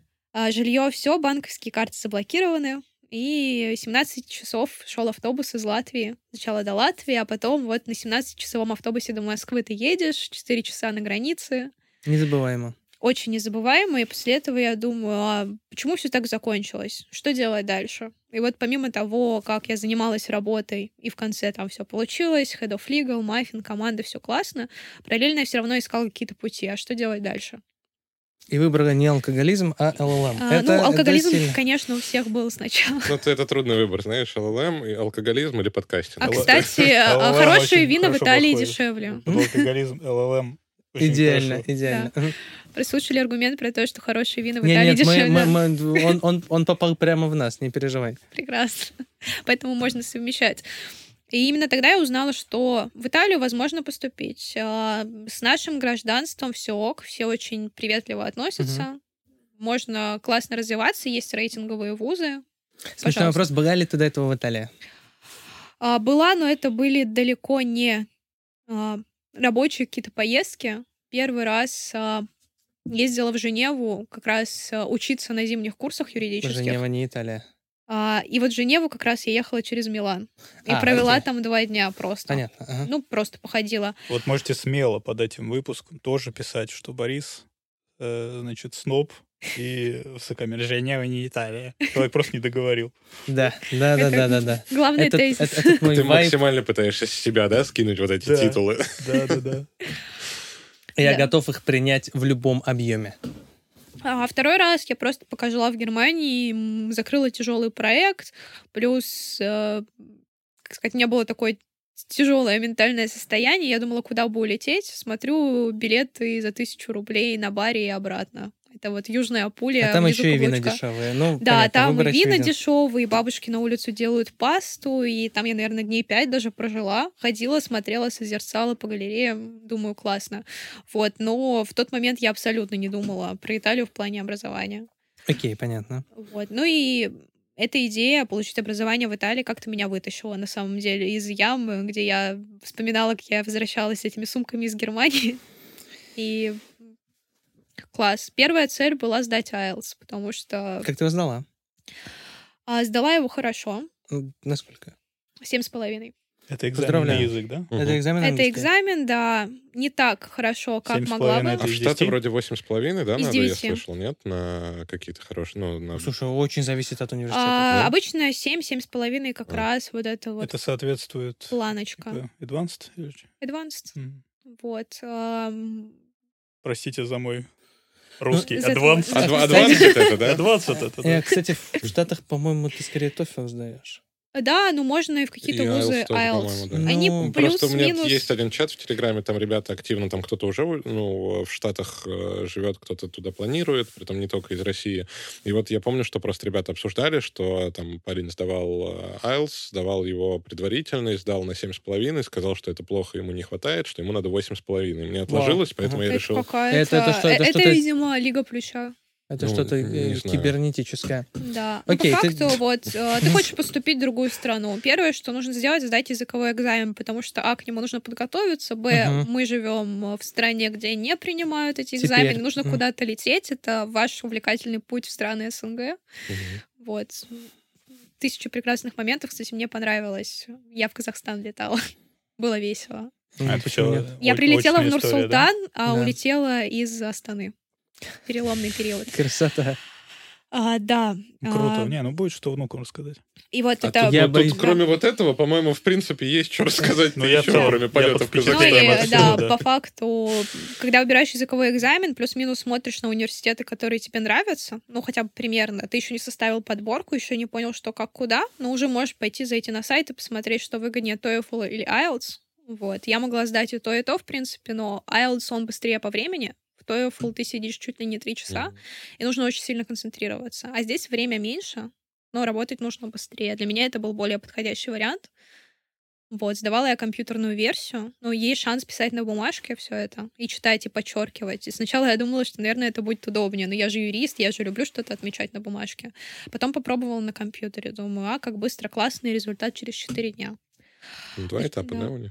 М? Два этапа там или как? Два этапа. Спикинг и там, вторым, и да, это, сначала слушаешь, э, читаешь, пишешь, и второй этап — спикинг, где ты сидишь с э, преподавателем, вот, либо онлайн, либо он перед тобой прямо сидит в комнатке, и вот 15 минут отвечаешь на вопросы. А, я решила, приняла это решение, наверное, где-то в июле.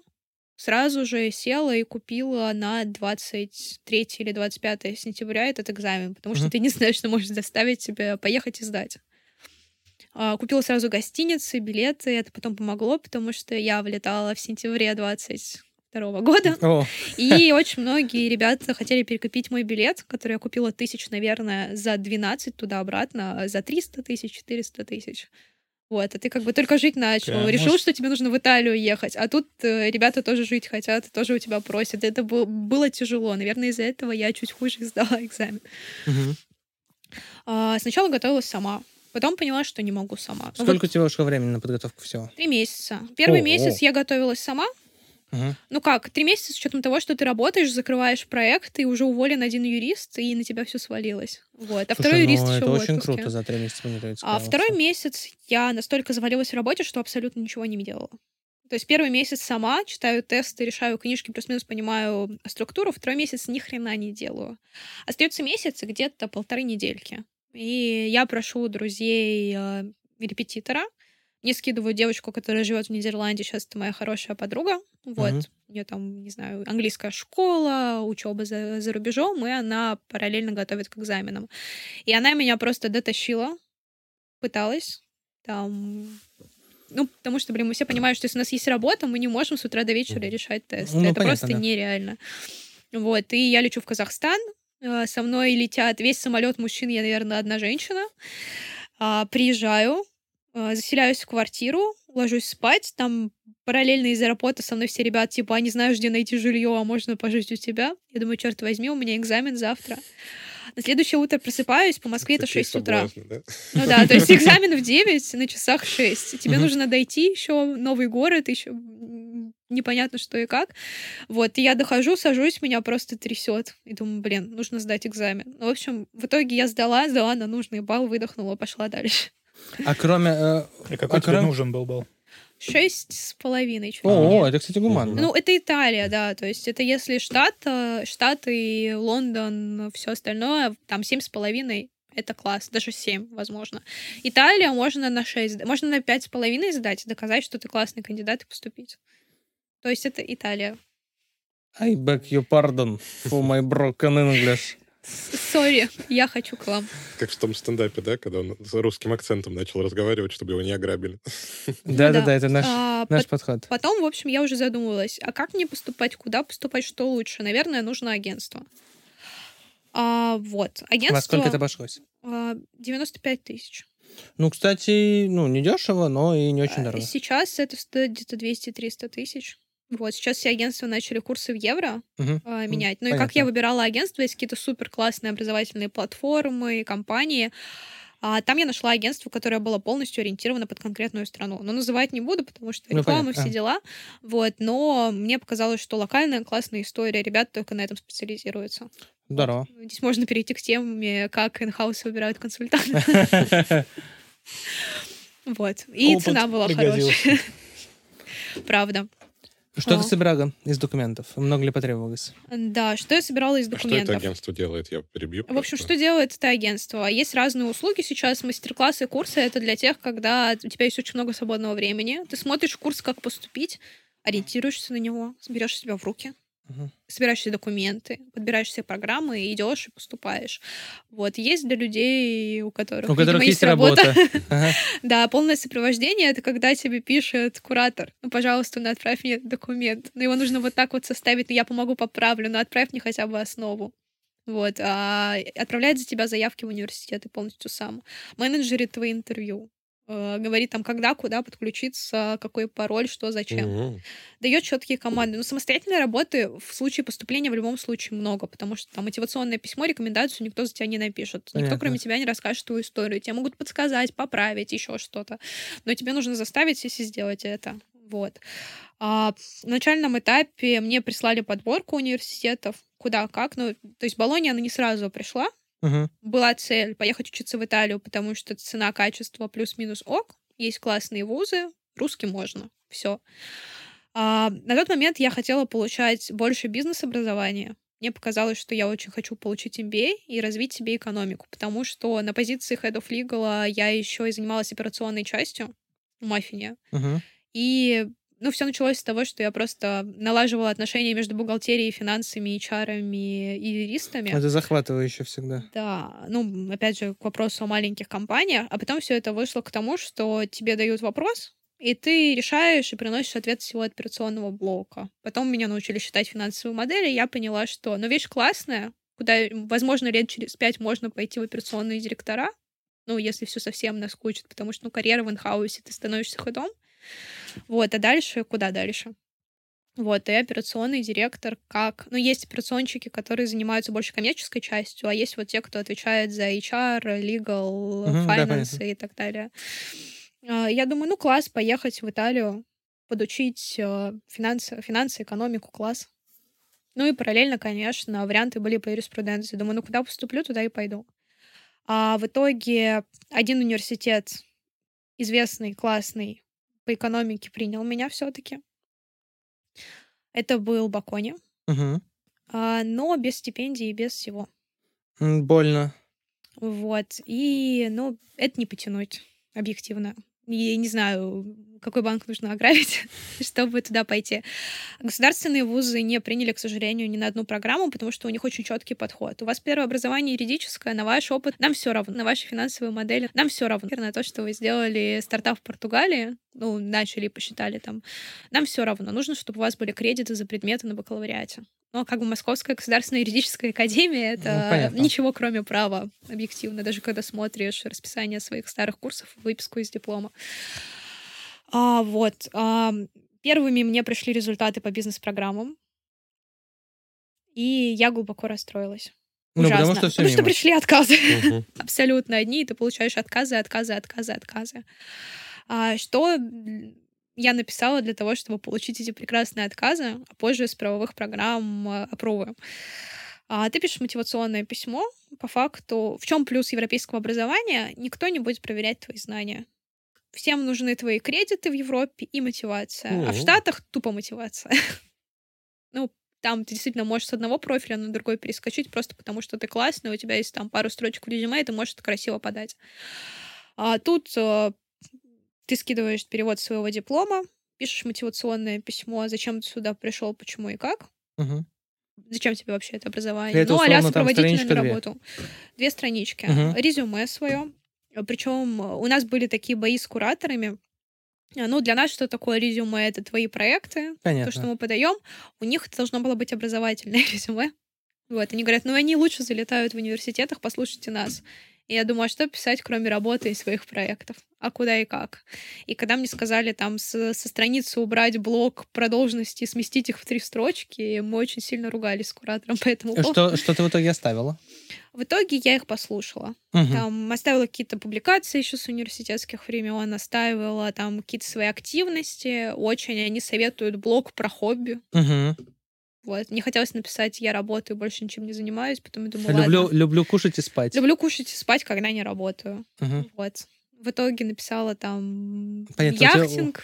У Чем- тебя хобби, у тебя одни сплошные хобби в жизни. Да, ну нет, у меня хобби просто, они все связаны как-то с работой. Если какой-то клуб профессиональный, там, проект, который я раньше вела, еще что-то, все было как-то связано плюс-минус с работой. Иностранные языки, вот с одной стороны хобби, с другой стороны ты приходишь, тоже занимаешься и делаешь это для чего-то. Вот. Но это было до этого, сейчас я учусь водить яхты. Пытаюсь Круто. Силе ветра. Это- это, Ветру кстати, привет. Или ветра, привет. Да. Да, Это- У ним меня это- лежит сертификат на школу капитанов не потраченный. О, это, кстати. Это мне кажется, это очень по-итальянски. Это Научиться и водить по-итальянски, и э, это помогает очень сильно юристам, потому что вокруг тебя шторм, но ты очень сосредоточен и спокоен. Да, ну, в общем, ты пишешь резю- это прекрасное образовательное резюме, Мгм. и себе нужно две рекомендации. Вот здесь тоже возникла проблема. Я, когда поступала, я уже не училась в университете. Обычно там все клиенты этого агентства это были студенты последнего курса. А, а тут как бы ты уже выпустился, и один человек, который дает рекомендацию, он должен быть обязательно из университета. Желательно вообще все два. Мгм. Вот. А у меня пять вариантов, кто меня может порекомендовать с работы, с одной работы, с второй, с третьей, с университетом какой-то провал. Вот, но в итоге списались там с парой преподавателей. А, поговорили с ними, пообщались. Ну, то есть задача написать рекомендацию максимально правдиво про меня, но при этом по формату итальянских университетов. Поэтому мы списывались, я писала про свой опыт и про кейсы, которые нужно подсветить. Они писали историю свою, которую мы записали потом в рекомендации. Мы отправляли на проверку кураторам. То есть несколько итераций Понятно, похожих на да. согласование договора. Но это, наверное, единственный правильный вариант, потому что когда ты пишешь просто рекомендации за кого-то, но Да, ни- ничем хорошим не закончится. Вообще абсолютно. Но они могут не... по- а, И когда ты просто даешь человеку, напиши мне рекомендацию, он тоже может. Ну, потому что человеку, ну, во-первых, ему есть чем заняться, а во-вторых, не очень понятно, что нужно. Это Да. в- Так Так вполне... кто тебе писал рекомендации? А, кто мне... мне писал рекомендации операционный директор бывший Маффина. Мгм. Там Мгм. Татьяна Григоренко, ей большой привет. Очень хороший человек, больше из банковской и финансовой сферы, но это вот человек, который помог мне развиться в Маффине, и она больше была бизнес-заказчиком, и классно подсветила историю про рост и все на свете. То есть здесь опять же задача, а, когда ты просишь рекомендации, а ты думаешь, взять у людей, которые просто крутые по должности и по компании, или взять рекомендацию людей, которые хорошо тебя знают. Вот здесь мне кураторы сказали, плевать, кто они. Важно, сколько они тебя знают и какие кейсы есть, какие ситуации, через которые вы вместе проходили, их можно расписать, подать, чтобы комиссия тебя увидела. Мгм. Вот, потому что я там, не знаю, могла Екатерине Тигай позвонить. Ну, понятно. Порекомендуйте, пожалуйста. Ну, понятно, она вряд ли откажет. Да, она вряд ли откажет. Мы в хороших отношениях, все классно, все но, супер. но это но не то, что нужно. но мы не работали вместе, я не работала у нее, мы пересекались не так часто. Вот, и зачем? А тут, ну, как бы в бою человек, который меня порекомендовал, продвинул, а, с которым мы сначала не могли сработаться. Вот, и, наверное, пик моей карьеры пришелся как раз на этого человека. Человек должен сразу писать э, от себя. Ну, в смысле, это как-то переводилось потом? Или... А, Мы просто перевели на английский. Мгм. Мы вместе посидели, я говорю, да, за две минуты переведу, сдала. Казахстан, привет. Ура. Вот, чат да, Давай, э, да- да- давай мы сделаем полный срез. Итого, нужен э, IELTS или TOEFL, э, мотивационное письмо, резюме, э, два две, две рекомендательных. рекомендашки. Мы что-то забыли или, или это Ну, и, всё? наверное, документы, там всякие дипломы, пере- переводы, вот это все. Да, диплом, дип- диплом. На Они него нужно обязательно, кстати? обязательно нужно Ага. ставить апостиль, если вы сейчас, не знаю, учитесь еще в университете или уже не учитесь, но хотите поступать, допустим, через год, через два, лучше прямо сейчас ходите, потому что очередь в пиковые даты на апостилирование — это какой-то ад Окей. полный. Но там еще не все. Сейчас МФЦ начали все это тоже оптимизировать, делать процесс классным, как мы любим. Но в мое время нужно было приезжать в этот образовательный центр, который находится не в центре Москвы, с 9, там, с 9 часов там стоять, выбивать талончик и ручками туда идти. Ручками, ножками, э, общаться с людьми. Как А прекрасно. М- э, МФЦ здесь каким боком вообще? А МФЦ сейчас пытается... Ну, ты, ты приходишь в МФЦ, отдаешь свой диплом, через месяц забираешь с апостилем. А, Даже, ну, не каждый МФЦ, есть флагманские МФЦ. Future is here. Вообще, да. Что, у них там даже роботы стоят, которые тебе давление меряют. Поэтому, если давление поднимется, а, переводы, дипломы, иногда перечень твоих предметов, выписок. Но по факту это все документы. Плюс у некоторых вузов есть различные анкеты, которые нужно заполнить и так Но далее. Ну, это не смертельно. Там, а, условно говоря, там никаких тебе справок о составе семьи или об отсутствии судимости. Это уже потом на стипендию. Вообще, На некоторые А что стипендии. нужно, кстати, для стипендии? Давай мы А, тоже да, сейчас скажу, вот коротко. по университету это все полный срез. По факту ты думаешь, у кого взять рекомендации, общаешься с людьми, пишешь а основу мотивационного, а потом ты смотришь на свою подборку программ, которые либо ты сам себе составил. Подборку программ это тоже нужно с умом. Ну, там есть вузы, которые супер классные, супер крутые для тебя цель, там 30%, потом э, 30% таких стабильных, хороших вузов, против которых ты, ну, тебе будет ок учиться в них, но это не предел мечтаний. И третья категория — это супер запасные варианты, когда ты понимаешь, что в любом случае хочешь поехать в страну. Вот. Ну, понятно. э, Ну, тоже выбираешь. Ну, потому что если будут такие пропорции, ты поступишь в любом случае. Окей. А, Первый университет, от которого мне пришел положительный отклик, это был университет Мачераты. То есть, наверное, никто не знает, что это за университет из города. И первый день я радовалась, второй день я думаю, блин, а что это за хрень? Туда точно не поеду, извините. Это в Дагестане, что ли? Возможно, некоторые так и думают, да. А второй этап — это стипендии. Мгм. А, какие стипендии? В Италии их два типа. Ну, мне кажется, в принципе, везде делится все по такой логике. Merit-based и там excellence стипендия. Мгм. А, в общем, первый тип стипендии ты получаешь просто за то, что ты крутой, у тебя классные достижения, ты там, не знаю, выигрываешь какой-то конкурс, или твой профиль супер крутой в лице комиссии. Иногда это отдельная заявка на эту стипендию. А, иногда тебе не нужно вообще ничего не отправлять, тебе просто через три месяца приходит письмо. Вы поступили, а еще вам бесплатно. Мгм. Класс, поздравляем. А, ну, то есть максимум, что там нужно сделать, написать, наверное, отдельное мотивационное письмо. Но по факту никаких усилий не нужно прикладывать.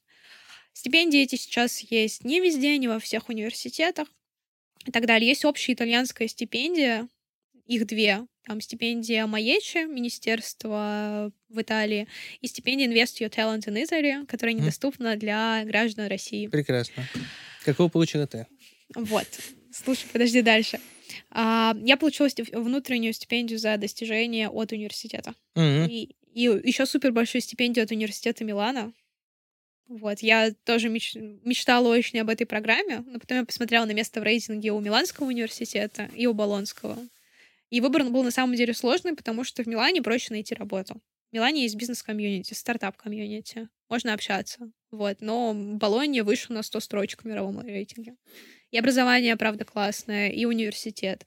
Потом я поняла, что ездить в Милан я смогу. Там часа два. Многие люди в Москву, в Москву из Подмосковья добираются дольше. Вот. э, Работу тоже можно найти. Ну, в общем, как-то... Скрипя сердце, ты... ты А выбор был тяжелый, А. ужасно Мы, тяжелый. мы, тебе, мы тебе сочувствуем, но не очень искренне. Подожди. Спасибо. Все это время я почему-то думал, что речь идет об образовании, которое ты намерена получать как-то дистанционно и ну, А это дальше тут. будет. э, Тут еще финал будет красивый, да. Так. Это не самое тяжелое было решение. Так, пока мы обсудили стипендии за достижения, есть еще очень классная стипендия, на нее на всякий случай тоже подала заявку. Это стипендия, на которой тебе нужно собирать все документы в твоей жизни. Абсолютно. Грамота из русского медвежонка. Грам- грамота из русского Пригодится, медвежонка. да, Но это, наконец. конечно, рофл, но похоже на правду. Это стипендии по твоему доходу и материальному пол- положению. Ну, то есть, объективно, если в некоторых странах, если твой доход низкий, а сюда попадают почти все граждане России и стран СНГ. Потому что если ты переводишь свою зарплату в евро, получается чуть больше нуля. Да, да, да, да. А там, ну, ты можешь, ну, в принципе, считается доход по семье, и даже если ты неплохо сам зарабатываешь, то как бы срез на семью, который, ну, особенно для тех ребят, которые из регионов, он, ну, существенный. И там ты собираешь справку о составе семьи, справку о доходах, заверяешь справки из банков, банковские карты и так далее. И показываешь, что вот у меня вот такой вот показатель, такой вот доход за год. Они считают поэтому финансовые показатели. Если он попадает в определенную рамку, то тебе дают либо скидку на обучение, либо стипендию. Мгм. Вот. У меня по такой рамке где-то обучение стоит э, 157 евро с моим доходом. Ну, с доходом, который я показала. Прекрасно. Вот. Поэтому это тоже вариант. И вторую стипендию во многих регионах Италии есть шанс получить практически каждому. Но там тоже есть регионы с высокой бюрократией, где вообще никому ничего не дают, даже супер низким показателем. Есть э, там Болония, Милан, где можно получить. Здорово. Вот. Ну, в общем, как все вышло, после отказов уже в мае я получила положительный ответ. То есть у тебя все заняло где-то год. Да. Вот. Ну, А это, кстати, быстро. Это быстро, потому что это Италия, Франция, ну, тоже Германия, здесь все будет быстро. Если стипендия какая-то специализированная по типу Erasmus, где ты там учишься в нескольких университетах, а, если это Чивнинг, который Чивнинг ввели, долгий. кстати, снова для русских с этого года. Я не знал, что его забирали. Вот, его забирали на годик. Понятно. Ну, Чивнинг крутой, Вот, да. там нужно готовиться где-то за полтора года. Или, ну, за два начинать, если нет языкового экзамена, потому что, ну, у них действительно ты подаешь заявки до ноября, а в мае узнаешь результаты, и это очень тяжко. А тут в Италии, ну, сами заявки я подавала где-то в январе-феврале. У них у всех, у всех очень медленно, все методично. За год они ничего проверять не будут. Итальянцы вот такие. А, И вот в мае мне пришли все положительные ответы, я порадовалась. А что произошло в мае? Была сделка в Маффине. Мгм. Подробности не расскажу, но это была очень крупная M&A сделка, очень классный опыт по, там, в том числе IP-структурированию. А, и после этого, после этой сделки мне сделал офер Яндекс. Я перешла к ребятам в команду. Жизнь поменялась абсолютно. И вот как бы я в новой компании с офером от Интрианского университета, думаю, что, ну, наверное, можно поехать учиться через годика два или три. А он действует не некоторое время? А, ну, причем есть оферы от университетов и стипендиальные программы, и в правилах это тоже было прописано, что можно там через пять лет, потом через три mm-hmm. года еще раз поехать, написать, процесс будет не такой. Лазейки такие есть, mm-hmm. и многие ребята так и делают. И я почему-то как-то отпустила, но при этом а, агентство и все остальные а, все, все, все остальные, кто мне помогал, мои друзья, мы подготовили полный пакет документов. Мы заверили все на стипендию, мы получили мне въездную визу. Ну, то есть все было готово. Нашли квартиры, которые я могу снимать. А, что произошло дальше? Во-первых, выяснилось, что поехать в следующий год не получится, ограничения жестче. Во-вторых, выяснилось, что многим не дали визы в этом году потому что были некоторые ограничения у консула, начали сверять документы mm-hmm. на стипендию, документы на визу. Ну, то есть на визу всем нужна, mm-hmm. виз, э, на визу всем нужна финансовая гарантия. А, понятно. Есть, Она большая. Есть на стипендию, конфликт. если у тебя есть стипендия, ну, как бы ты должен быть бедным. Вот. Понятно, тут ты должен быть богатым, там, а тут да. ты должен быть бедным. Окей. Угу. Да, и, в общем, всю эту историю начали сверять у кого-то она не сходилась, ну, не потому что человек что-то нарушил, а ну, ну просто. еще и правила в этом году поменяла. Если они раньше принимали там вот эти там 400, там сколько там, 40 евро на день, то сейчас они начали справ... выписки требовать за три года твоих последних а, всех ну, движений конечно, и так далее. да. И вот все это как-то ужесточилось, хотя мне визу дали за день. Вот. Красиво. Ну, это там угу. июнь. А, в общем, Многие не смогли податься на стипендию уже на вторую, кто-то не получил визу, половина не нашли квартиру, и так как, ну, у меня подруга, которая тоже со мной э, плюс-минус едет в Италию, она меня немножко вдохновляла и мотивировала все это время. Она мониторит все эти новости. Она сейчас не работает. вот, но она большая молодец. И она говорит, а вот тут все плохо, а вот тут все плохо. Я понимаю, что Выбора правда, у, тебя не было. у меня выбора нет. Если я хочу не потерять эту возможность, то нужно ехать. А с учетом переводов документов, а, там всяких броней, а, каких-то финансах на визу, в общем, оплаты агентства, я, наверное, тысяч 380 потратила на процесс поступления. Еще и поездка в Казахстан, оплата IELTS, проживание, все по максимуму. Ну, ну в целом отпуск. Да, ну, как-то стало жалко Хороший. на самом деле. Турция. Ну, да, и... Твоим размахом, Никита Андреевич. Вот могла бы куда-нибудь на Мальдивы поехать. А я боюсь, так... боюсь, что ты себе несколько смутно представляешь текущие цены на Мальдивах, я полагаю. Но, но не, в любом Нет, ну, случае, большие деньги. прошлого года еще бы успел.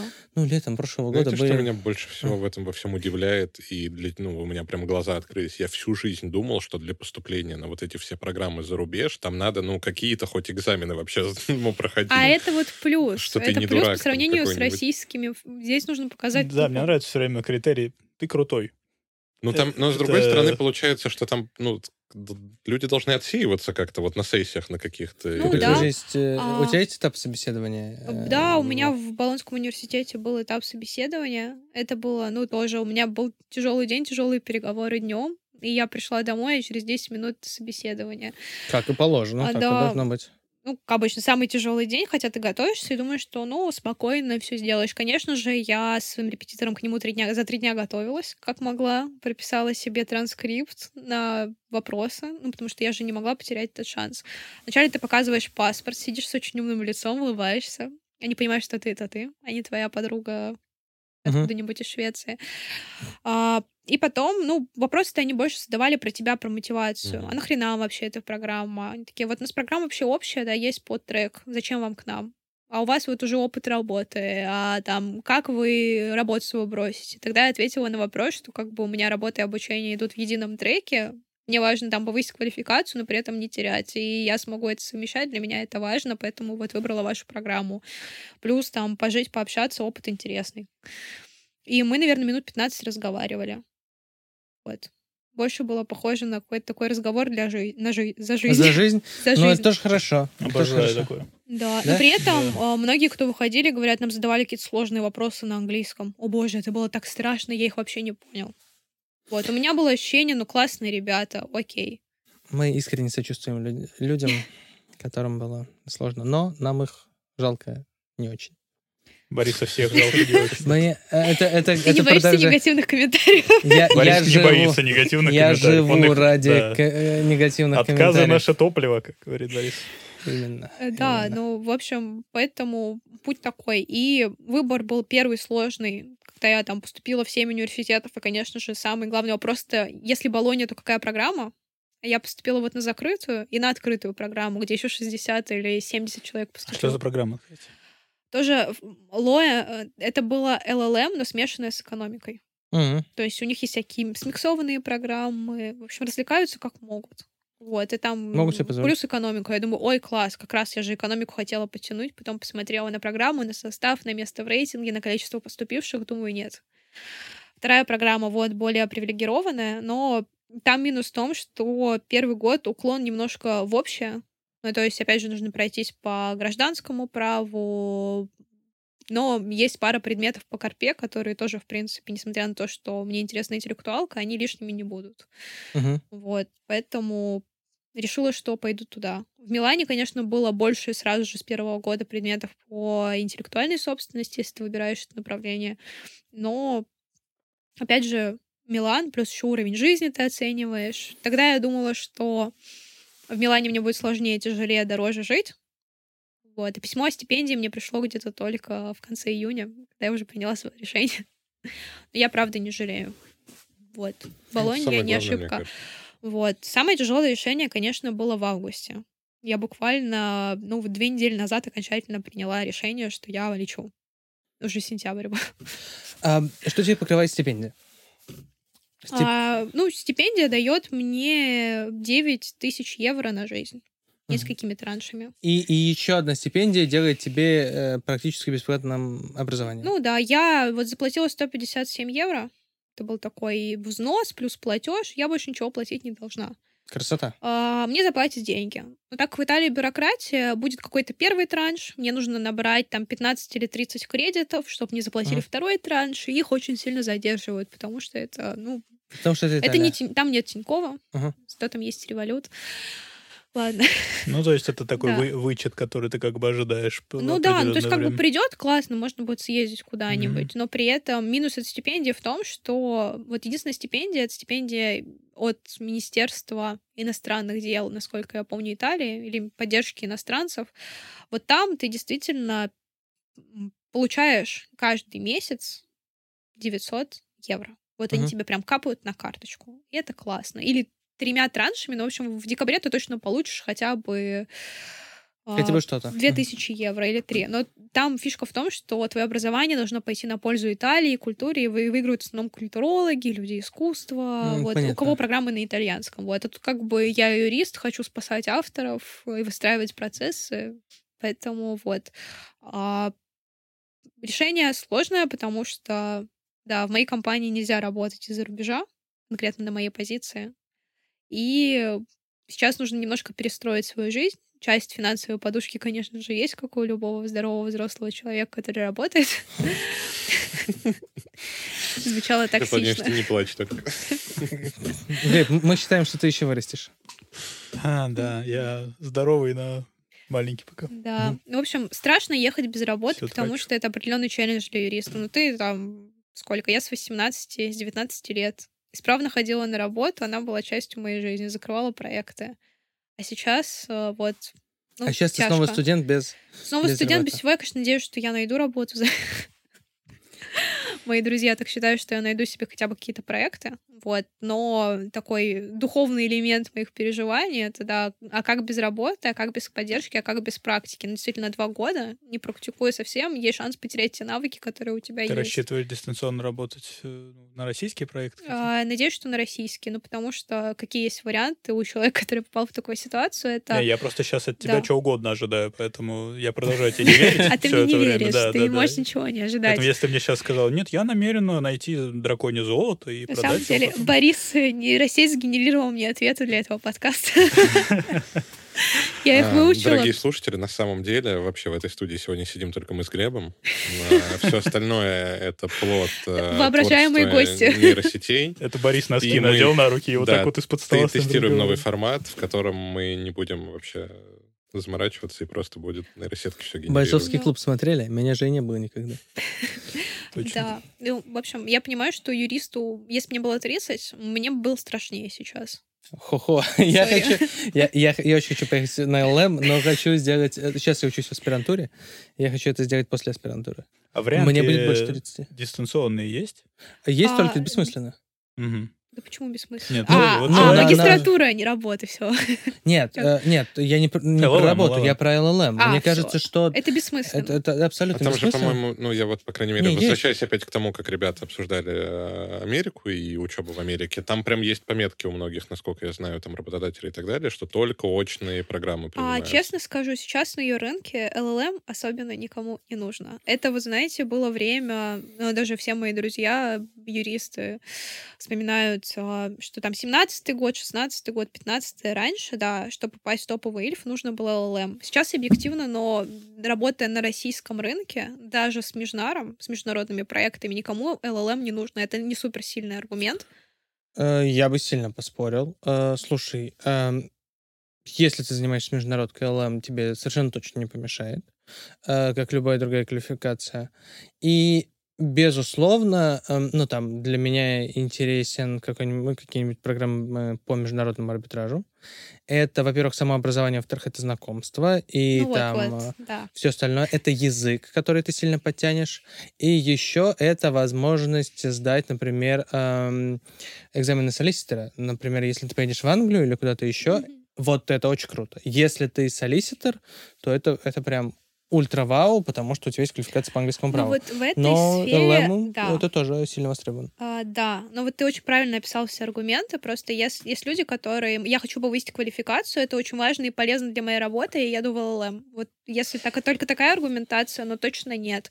То есть Ну, объективно сильно просто. умнее и сильно ты в хардах Нет, не Ты, прокачаешься. ты останешься таким же. Ты останешься таким же абсолютно, да, ну там почитаешь пару текстов на английском, поймешь пару проблем, не знаю, допилишь диссертацию, сдашь. А, Нетворкинг, да. Учеба на английском, да, новые знакомства абсолютно. Вот. Ну, это поможет, правда. И онлайн, ну, действительно у тебя не остается ни нетворкинга, ничего. Ты можешь подключиться, можешь не подключиться. Мне кажется, после 2020 года все настолько устали от этих чертовых вебинаров. Ты можешь смотреть курсы на Ютубе и не поступать на ЛМ, по сути, с, Ну да. тем, же, с тем же результатом. Нет, Просто- не- да, да. люди едут не ради того, чтобы что-то послушать. Короче, бумажка не спасет. После Ну, то есть- аспирантуры от семьи уедешь на два года в Италию Вот учиться. да, я- вопрос. Это, ну, это вопрос, который надо обсуждать. Во-первых, я, не отдельную рассматриваю... медаль учрежу какую-нибудь. Я, я не Мне кажется, я рассматриваю бы его отдельную медаль тогда учил. Я не рассматриваю двухгодичные программы, а, а Б это... Это Год история, от когда- семьи. А? Год от семьи, окей. Э, У меня Слушай, в- у меня есть коллеги, которые уезжали вместе с семьями на год. Это тоже возможно. Это несколько сложнее по визам и так По далее. визам, и да. дороже, но в целом это тоже возможно. Что на этой любопытной ноте, на которой мы все задумались о том... э, Вообще можно предложить тотализатор такой. э, Уедет ли Боря один? Или все-таки, или все-таки поимеет совесть и возьмет с собой семью э, учиться в Европу. В общем, на этой позитивной ноте э, вот этих рассуждений я предлагаю вам закончить. Спасибо большое, что к нам сегодня пришла. Было безумно интересно. Хотя Глеб А. до сих пор не верит. Хотя Ну, Глеб до сих пор не верит, а я до сих пор, не знаю вообще, где, где, где можно найти такое упорство, и такое упорство, чтобы просто свой жизненный трек, как паровоз, вот так вот толкать вперед. Да. жуткую абсолютно. Немного пугает, но больше восхищает, да. А, спасибо, в общем, что пришла. Безумно интересно, классно, познавательно. Надеюсь, нашим слушателям сегодня тоже понравился этот выпуск. Желаем тебе удачи в твоих начинаниях, э, особенно в этих, э, в таких переездных и сложных, и необычных. Вот. Поэтому подписывайтесь обязательно на наш телеграм-канал, на наш подкаст. Спасибо, что слушаете нас. Ставьте лайки, оставляйте комментарии. Нам всегда очень интересно послушать, э, что вы думаете. Всегда очень интересно посмотреть на, на комментарии о том, что Боря душнило или что нам надо уволить человека, который работает со звуком. Оставайтесь с нами и любите юриспруденцию. Всем пока.